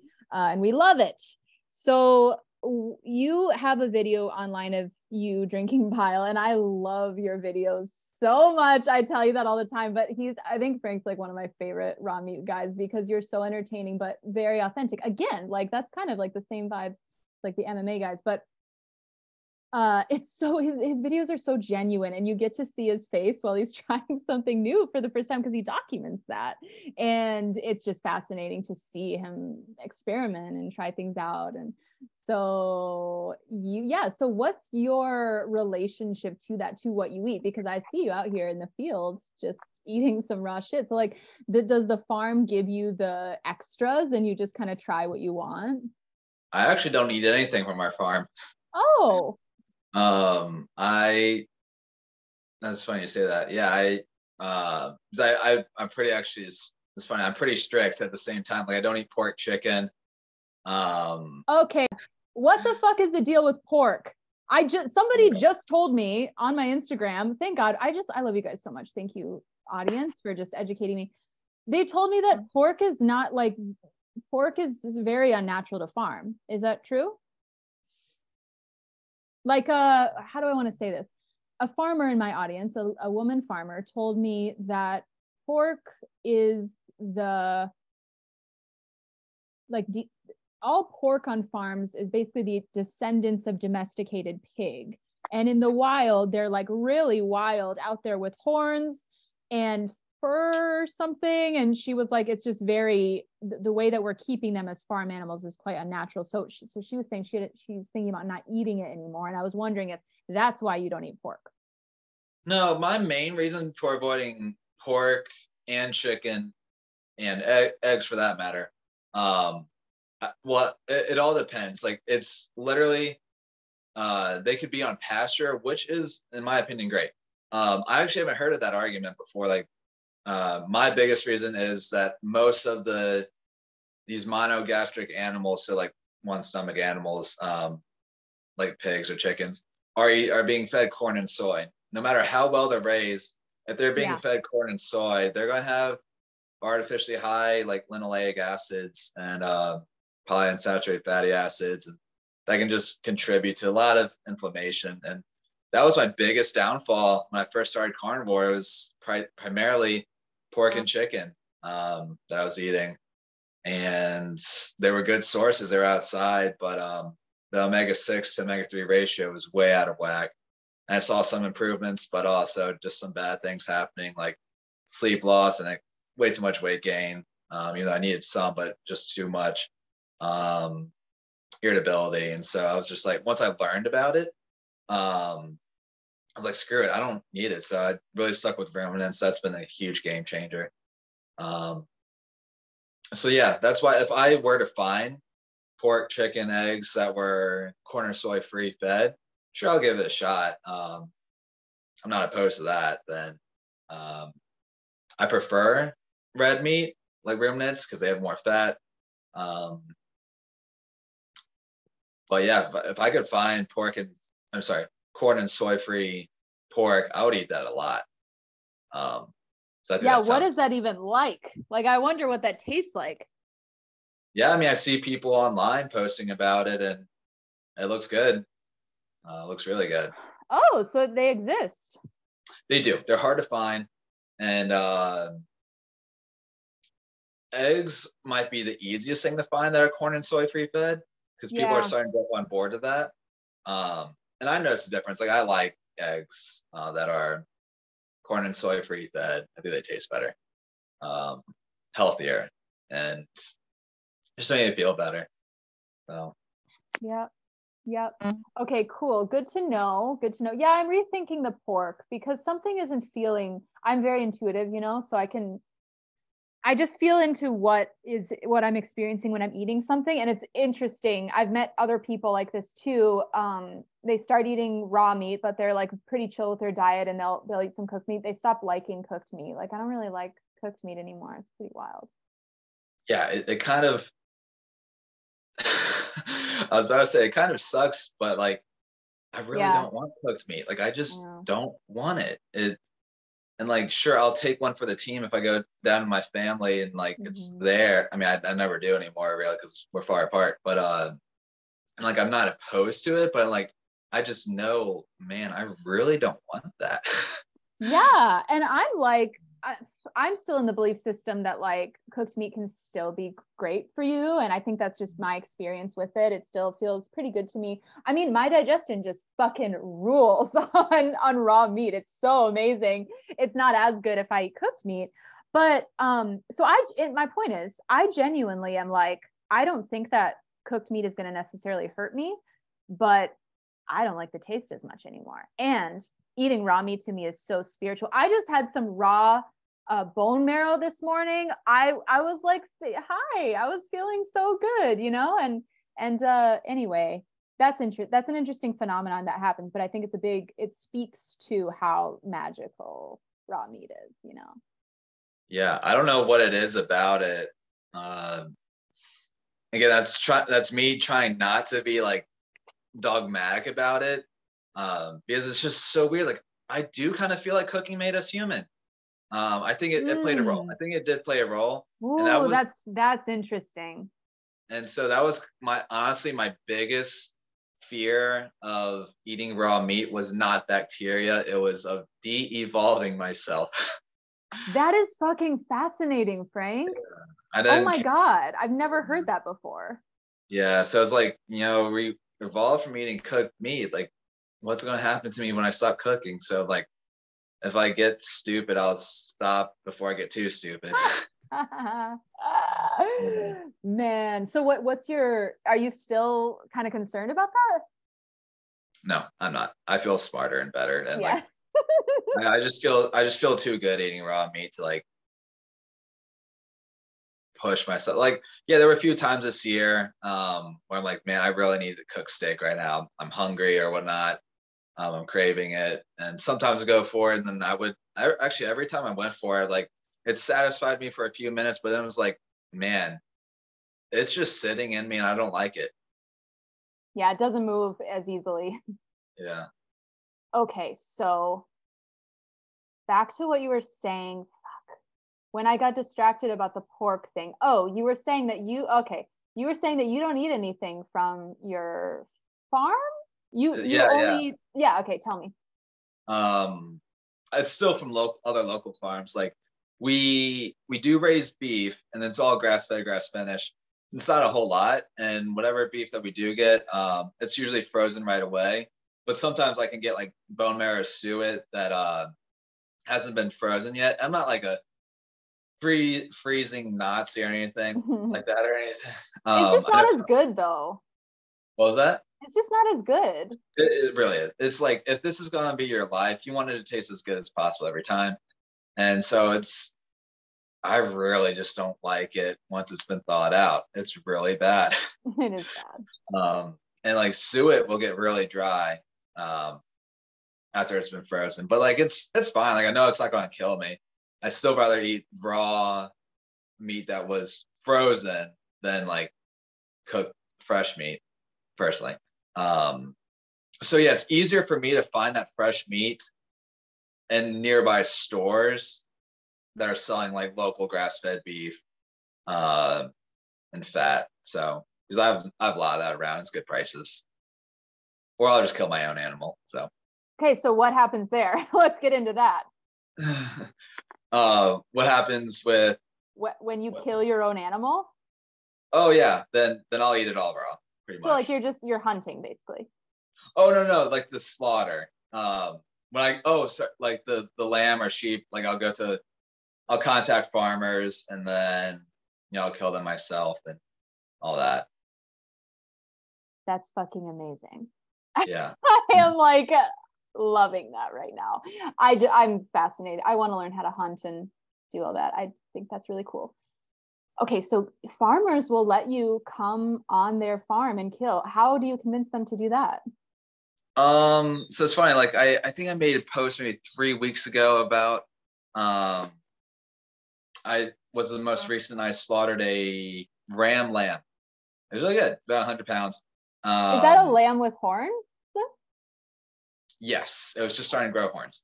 Uh, and I'm I'm hopefully going back next week or soon. Uh, because he says that he has more for me. I what I did was and what I think is helpful for a lot of people to do, and I'll, I'll post this you know my stories soon, just to give people an idea. But uh, if you go on Craigslist, type in who you are, what you're looking for, and as in like what animal you're looking for, and like why you're looking to do it. Just be Right. completely honest. Uh, people would lo- love that and um, want to support you. And so like I wrote this message like, hey, eating meat is important to me. Nose to tail. Support to my health has been great. And uh, this guy, yeah, from Bridport, Vermont, which is not too far from me, uh, contacted me back. He had all grass fed, grass finish, lambs, which is my favorite meat. Um, so yeah, I went there, slaughtered it, uh, saved a lot, and ate as much as I could. Um, fed some to the dogs at the farm. um, so it was great. That's that's my biggest passion right now is um, butchering and slaughtering, going straight to the animal. Yeah, because I, I don't. Yeah. Go ahead. I, I'm not really a big fan of consumerism. Uh, I think it's, oh boy, um, I think it's very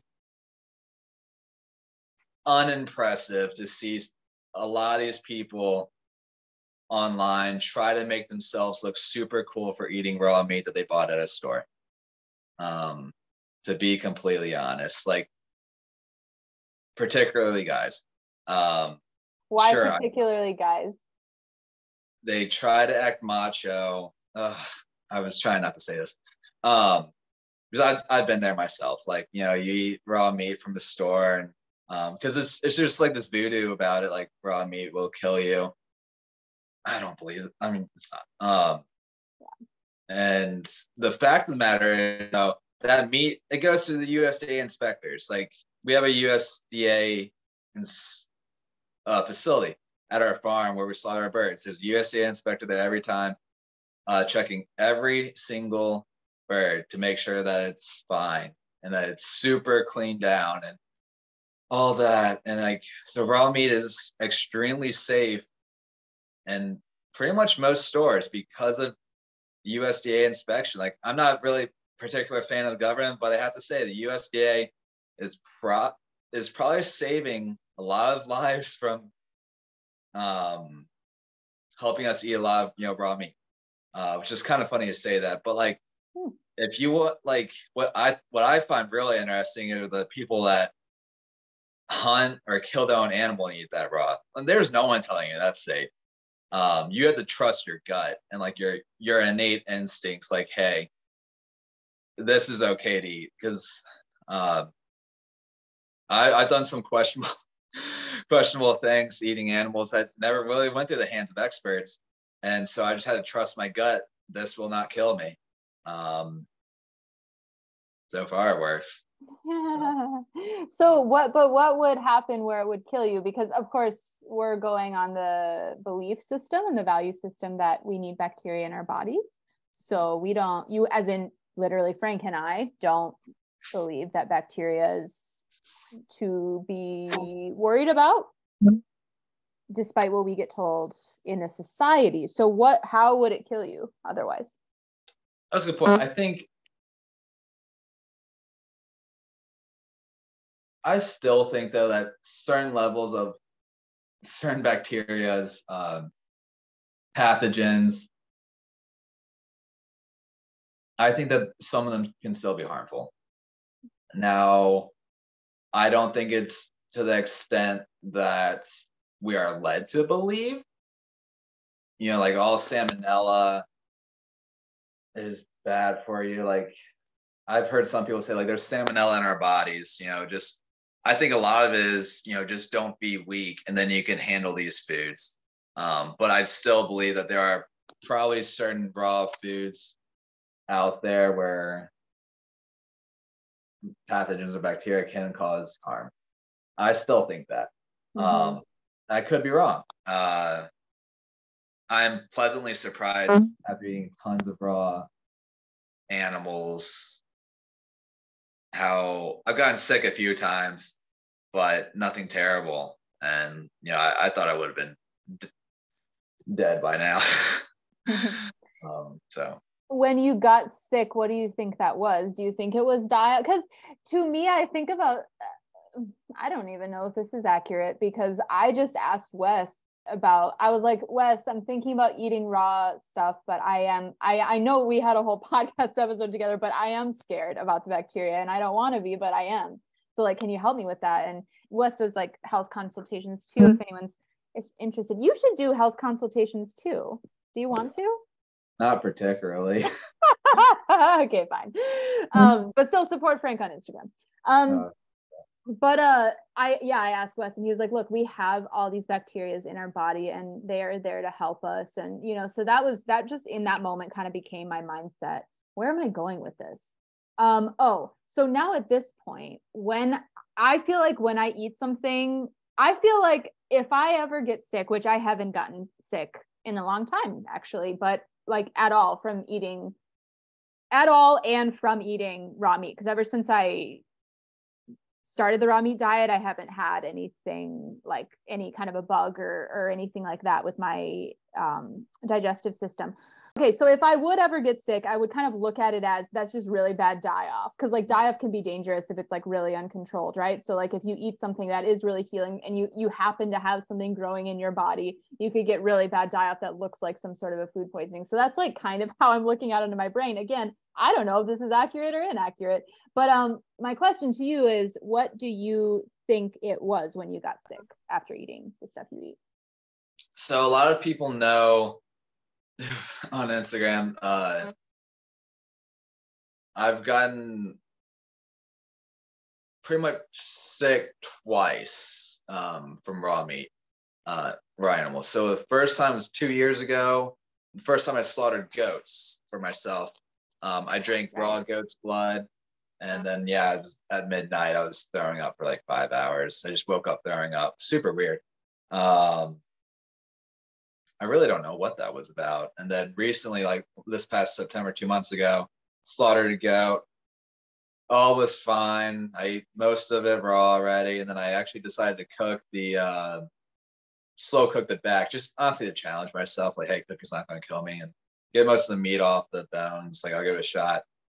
And I, I just my stomach felt terrible. I never threw up, but I just couldn't move.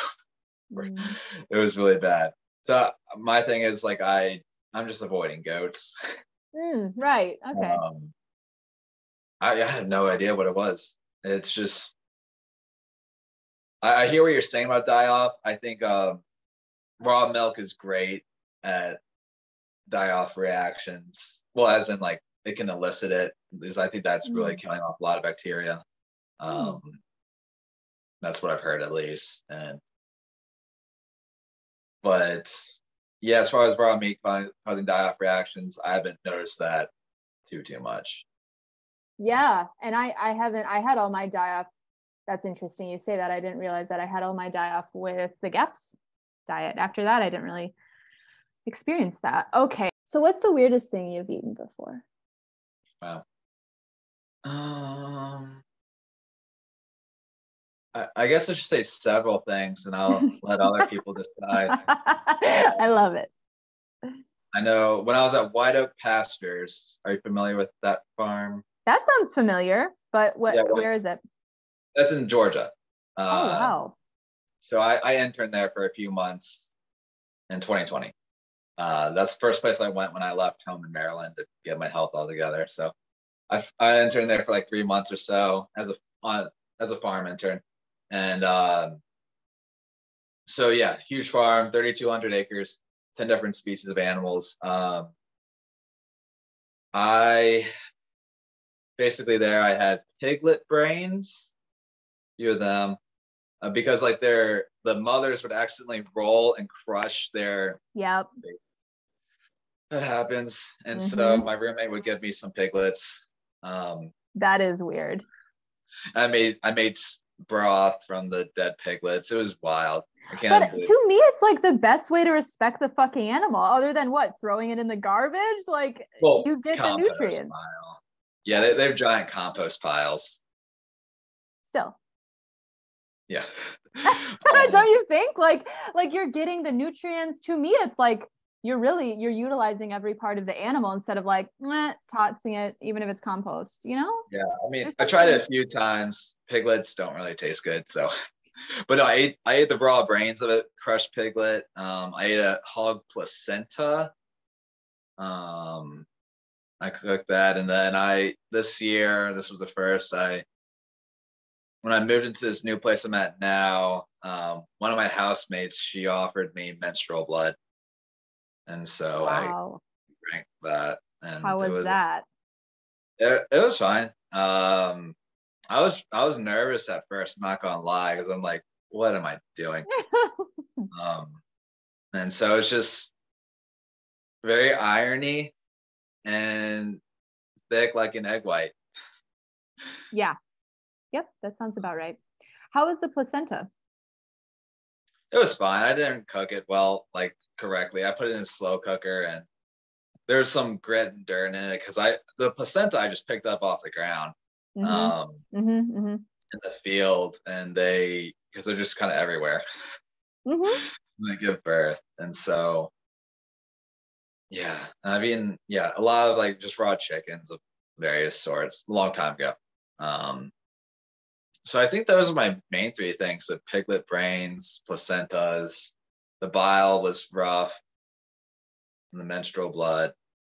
So, brain and brains of many different animals, quite honestly. I do want to try that. I want to try brains. I'm so drawn to the bile. I don't know why. I'm like very drawn to the idea of drinking bile. I, it was honestly amazing. Like the taste was hard. It was really difficult to go down. Um, and I actually, I may have lied in the video uh, because on YouTube recently, Wes Wes Rowe he did interview Derek Nance. If you're familiar with that man, um, Mhm. and so you, you can look it up. Um, he went to Derek Nance's house Oh, in yeah. I think Kentucky, and Derek Nance, who slaughters his you know own sheep or whatever, um, Mhm. he was talking about the bile. That's actually what got me interested. And Derek Nance was like, "Hey, just drink a sip at a time, um, every now and then." And um, and like he didn't do the whole thing. And so in the back of my head, I was like, "I wonder if I can drink the whole thing." and after the first sip, I was like, "This is really, really bad," and but I'm going to do it anyways, just because I've never seen anyone drink a full bile like gallbladder. And so I wanted to be the first. Um, love you. It's just I just love this. And you can you guys you can see this in the fucking video on Frank's Insta. Is it on YouTube too? no, not on YouTube, just Instagram. Okay. On Instagram. You can see him. This is what I'm talking about. He tries all these things and you can see he'll film it. He'll film it the first time so you can see how he's reacting to it. It's fucking gold. and I saw I remember you saying in the video, I think I'm only supposed to have a little bit of this. And then you had the whole thing anyway. Yeah, it was so wild. Like I, but afterwards, like after the camera was done, I was thinking, I feel like a kid again. Like everything feels on point right now. It was just the bile is just like it just felt like electricity going through my body. It just broke. Like I felt good. I feel healthy all the time, of course, but like it, the way it just interacted with my digestive system and yeah, it just was amazing feeling. Um, so I, I actually will be drinking more for sure. Um, that is probably the one thing that I will consume that I don't want to consume is bile. Mm. I'm I don't know why I'm is it very bitter? It is. It's I say astringent, Yeah. but bitter is probably um, also correct. For some reason, intuitively, I know that. I mean, I could have seen that in your video too, but like I can picture it being bitter and I know my body's craving. It's very interesting. Ever since I saw it, I was like, I want some of that. Very, and I don't go, you guys, I don't, I, I haven't gotten crazy with this stuff yet. Like I just basically eat raw meat um, and raw eggs, you know? So never blood or anything. Oh, I can't wait to eat. Would you recommend, like when I get pregnant and have a baby, I definitely want to eat my placenta. I think that's so interesting, you know? Why didn't you have it raw? I don't know. I should have. Um, if I did it again, I probably would do it. I think I that did come to mind. Like, should I eat this raw? But um, when I was looking into placentophagy, this is called when women eat their own placenta after birth? Like, oh, I was like, what do you do with it? And like they said they had to make soup with it. I'm like, okay, I'll put it in a slow cooker. Um, I didn't know what I was doing. And yeah, I think it's probably better raw than the way that I did it. Just the texture of it, you can just like kind of slurp it down like noodles. Oh, um, raw. okay.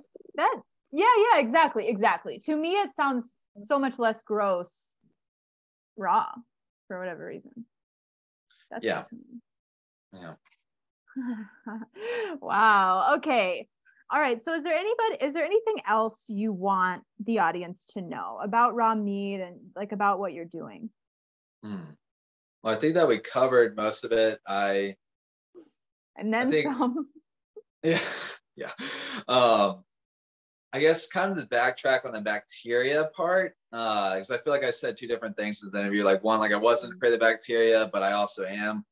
I, I'm 50-50 on it. Like I'm I'm not afraid at all when it comes through the grocery store. That sounds kind of ironic. Um, because of the high level of inspection, it just feels like honestly, when you, you have raw meat from an animal that you kill and you eat within like an hour after killing it versus raw meat from the store, even if it was like high quality raw meat. Um, it's two different things. It it is like if you eat raw lamb that you killed versus raw lamb at a store, it's nine day difference. You feel it. Um, there's way more bacteria on the lamb that you killed than all that's been like washed off and packaged in plastic and all that and shit. Like exposed to artificial light and all this stuff. Like it's that's unnatural. It's still good for you, of course. It's still great. Um, but yeah, I, I just feel as though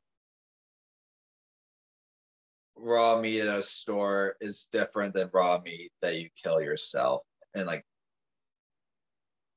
health wise, but also sure, like there are some like safety cautions. There, there's there could be sick animals out there. Like there could be sick animals out there, and you have to like rely on your gut. Um, that hey, like this is good for me. Like you know, chronic wasting disease. I don't know if you've ever heard of that. No. Um, that's a real deal thing. Like it's it affects the brains of deer. I've I've have had raw deer brains before, and then I later on learned about this, and actually scared me.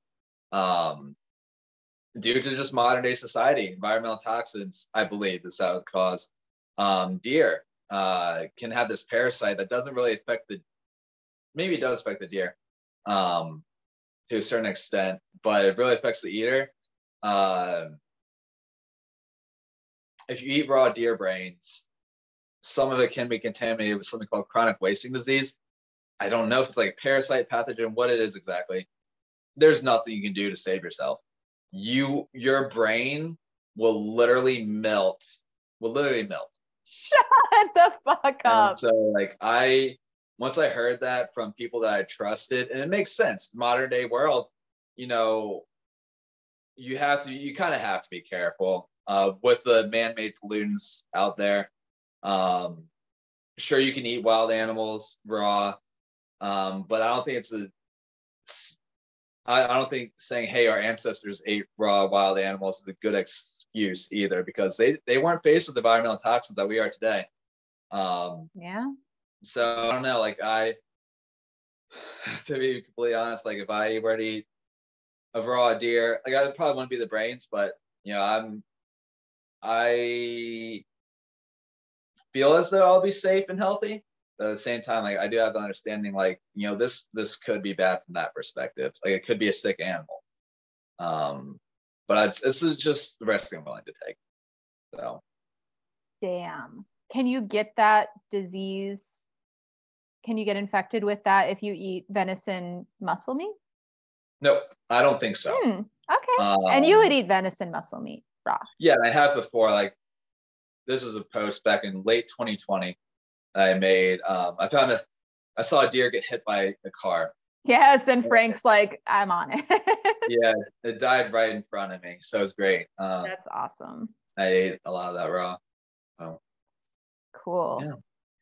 I love venison. I've never had it raw, but yep, that's like my dream, you know, yeah. to get like a deer hunted for me and so I can eat it. Like to me, that's just that's amazing and that's that's primal to me like that mm-hmm. just feels so good okay such an amazing point to make because uh, from a semi outsider in the raw meat community like i'm looking in on all your guys' profiles and i'm like they're fucking going for it and uh, i did not know any of this stuff i think a lot of people in the raw meat sector kind i mean like to the outsider i'm sure a lot of you guys are like writing about this and what Frank's saying, but I think a lot of people aren't. And a lot of people are just like, eat, you, you gotta eat meat, you gotta eat it raw. And we are the superior species. So eat it all and kill it all. and I know like Wes has uh, said a lot like we we have enough food to eat you know like we have a lot of food like and i'm i'm not saying that um we shouldn't eat wild meat or anything like that. Excuse me. But like there is a maybe i should say stereotype or there's like a vibe in the raw meat world where it's like kill anything that moves that's less strong than you. Okay so along with that um, and again i am looking at this i'm kind of judging right quote unquote because i'll just like look at some people's pages. Um, so i'm not saying that this is actually how it is.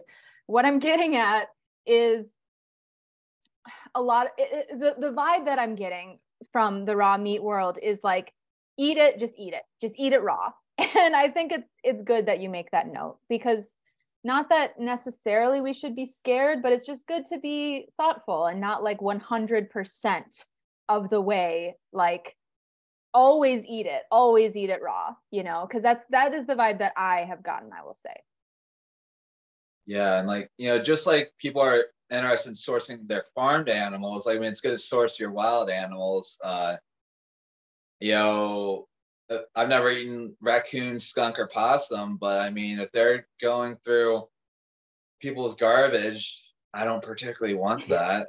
That's no. wild animal, though. I mean, it's a yeah. wild animal. Yeah, for real. Um, but maybe if it was like really, really wild, then I would consider it. But it just depends, like, on what they're how they're living. And yeah, so totally. Okay, so this last question I asked to all of my guests on here. What do you think the root of health is? Like, what do you, if you could pick one thing, what's the common denominator of health? And by health, I mean like well being. What is the common root you said of health? Yeah, like the root of health or like the common denominator. Like what is the one driver of health? Like what is the most important thing to health and our well-being? Oh, desire. Ooh, I don't think anyone's ever said that before. Yeah, I think that's a huge thing. Like there's that constant desire and like I just see I see people all the time um talk about like they'll be carnivore, but then like you know a month later they're they're not, not or eat healthy in general, I should say. Like they they have huge issues and like they but they don't have the desire to continue it. Mm. And for me, that mm. was always easy. I've been interested in nutrition since I was 11. Um, I wanted to lose some weight. That's how I got into it, and so it's just easy. Like I, that's just the way my brain thinks. I get it, um, who I am, and so it was never really like a discipline thing. It was just who I am. Um, but I understand, like for some people, they may have made 30 years of mistakes, and like shoot, I have to like get my health together. Like my family depends on me. Um, you just cannot lose desire. We live in a society where just destroys our desires. I feel like, you know, mm. or it makes it makes it hard to fulfill our desires, I feel like. Cuz I feel like we all have that desire to be the best that we can be, but we are attacked by the media, social media, um, everything these days and you know, you just have to not lose that desire and hold true to it, in my opinion. Mm, such an amazing answer. I would say that society can sometimes remove our desires because I work with people. My practice as a coach is reminding people that their desires are guiding them. So I think about it in the way of like what you want. Like what do you want? What do you want? I think we we demonize that a lot. We think that we shouldn't be living doing what we want. Like, I want to be, this is such a stereotypical example, but I want to be an artist, but I'm told that I should be nine to five in an office. So that's what I'm going to do. We let other things override our desires all the time. So I feel like my place on earth, and I and I'm I'm saying this, I think that you guys will connect with this just hear me out.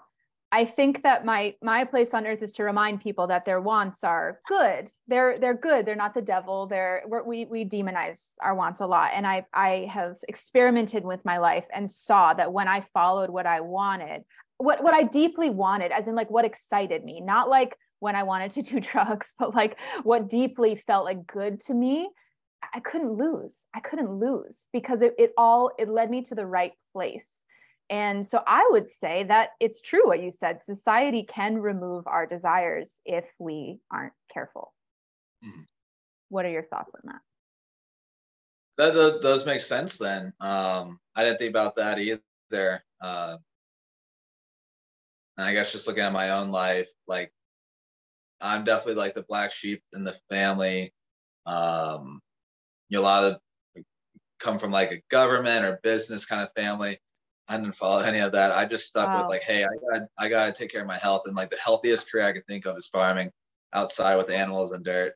Um, you know, it's not a lot of pay, uh, sometimes not a lot of reward, no benefits, no vacations, hard work. Um, and I that's actually a good point you do bring up. And I, I think about it because in my early 20s, I was forcing myself um, or I thought that I had to go to college. I was at University of Maryland. I never did pass it. Um, so I don't have a degree uh, or anything, but uh, well, I have some certificates, but um, no degree.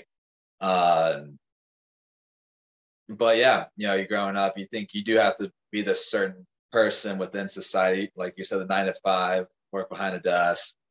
Um, and I guess my thing would be is like we do have those desire i don't know if anyone has that desire to be inside maybe people do um but yeah yeah okay i can i can see that society stealing our desires that that does make sense for sure how do you look at desire like what does desire mean to you in what because it sounds like you're thinking about it in a different context than I am.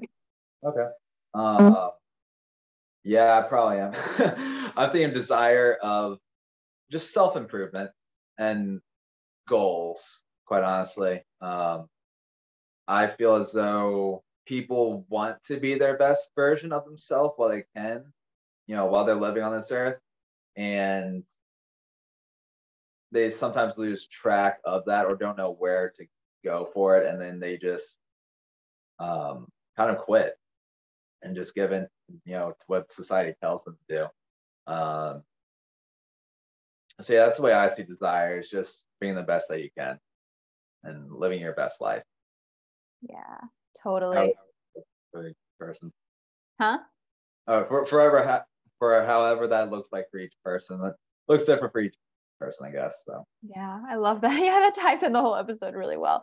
Frank, thank you so much for coming on this podcast. It was so much fun. This is a three-hour episode. I love it. That's how you know when it's good, though. I mean, my shorter episodes are great too, but I'm just saying I really appreciate a, a long episode, and we had so much to talk about. And I really appreciate you coming on. So, how can the folks support you here? How can our listeners support you? Well, I'm on Instagram. Um, that's at Insta. Frank, right? I N S T A F R A N K. nine five, 95. Um, Insta Frank nine five um, with the numbers, and that's pretty much it. Like I'm not on YouTube, not on Facebook. Um, I live in I live in Vermont. Ladies, And- oh yeah. Um, sorry, I'm done. Um, yeah. You want to eat raw meat, I'm here in Vermont, and um, that's about that. Oh yeah, that's awesome. I love that offer. And yeah, Frank can kind of like guide you casually. That's cool. All right, you guys. So uh, Frank's Instagram will be in the show notes. You can check him out there. Support him, please. Follow him. Support what he's doing. And Frank Bones, thank you so much for coming on the podcast. I really appreciate you being here with me. Well, thank you so much for having me. I appreciate it. Okay, you guys, I need your help here. I want to get word spread about the info that we share in this show as much as possible. I want it to reach around the world. It already has. I want it to continue to reach around the world. And I want us to be able to share this information because this is empowering shit. You guys know that I only share empowering shit on here. I only share stuff that is going to make you feel like your dreams can become a reality and you can create what you want in your life and you can achieve what you want in your life and big changes can happen big evolution can happen in a positive direction in your life. I've done that in my life.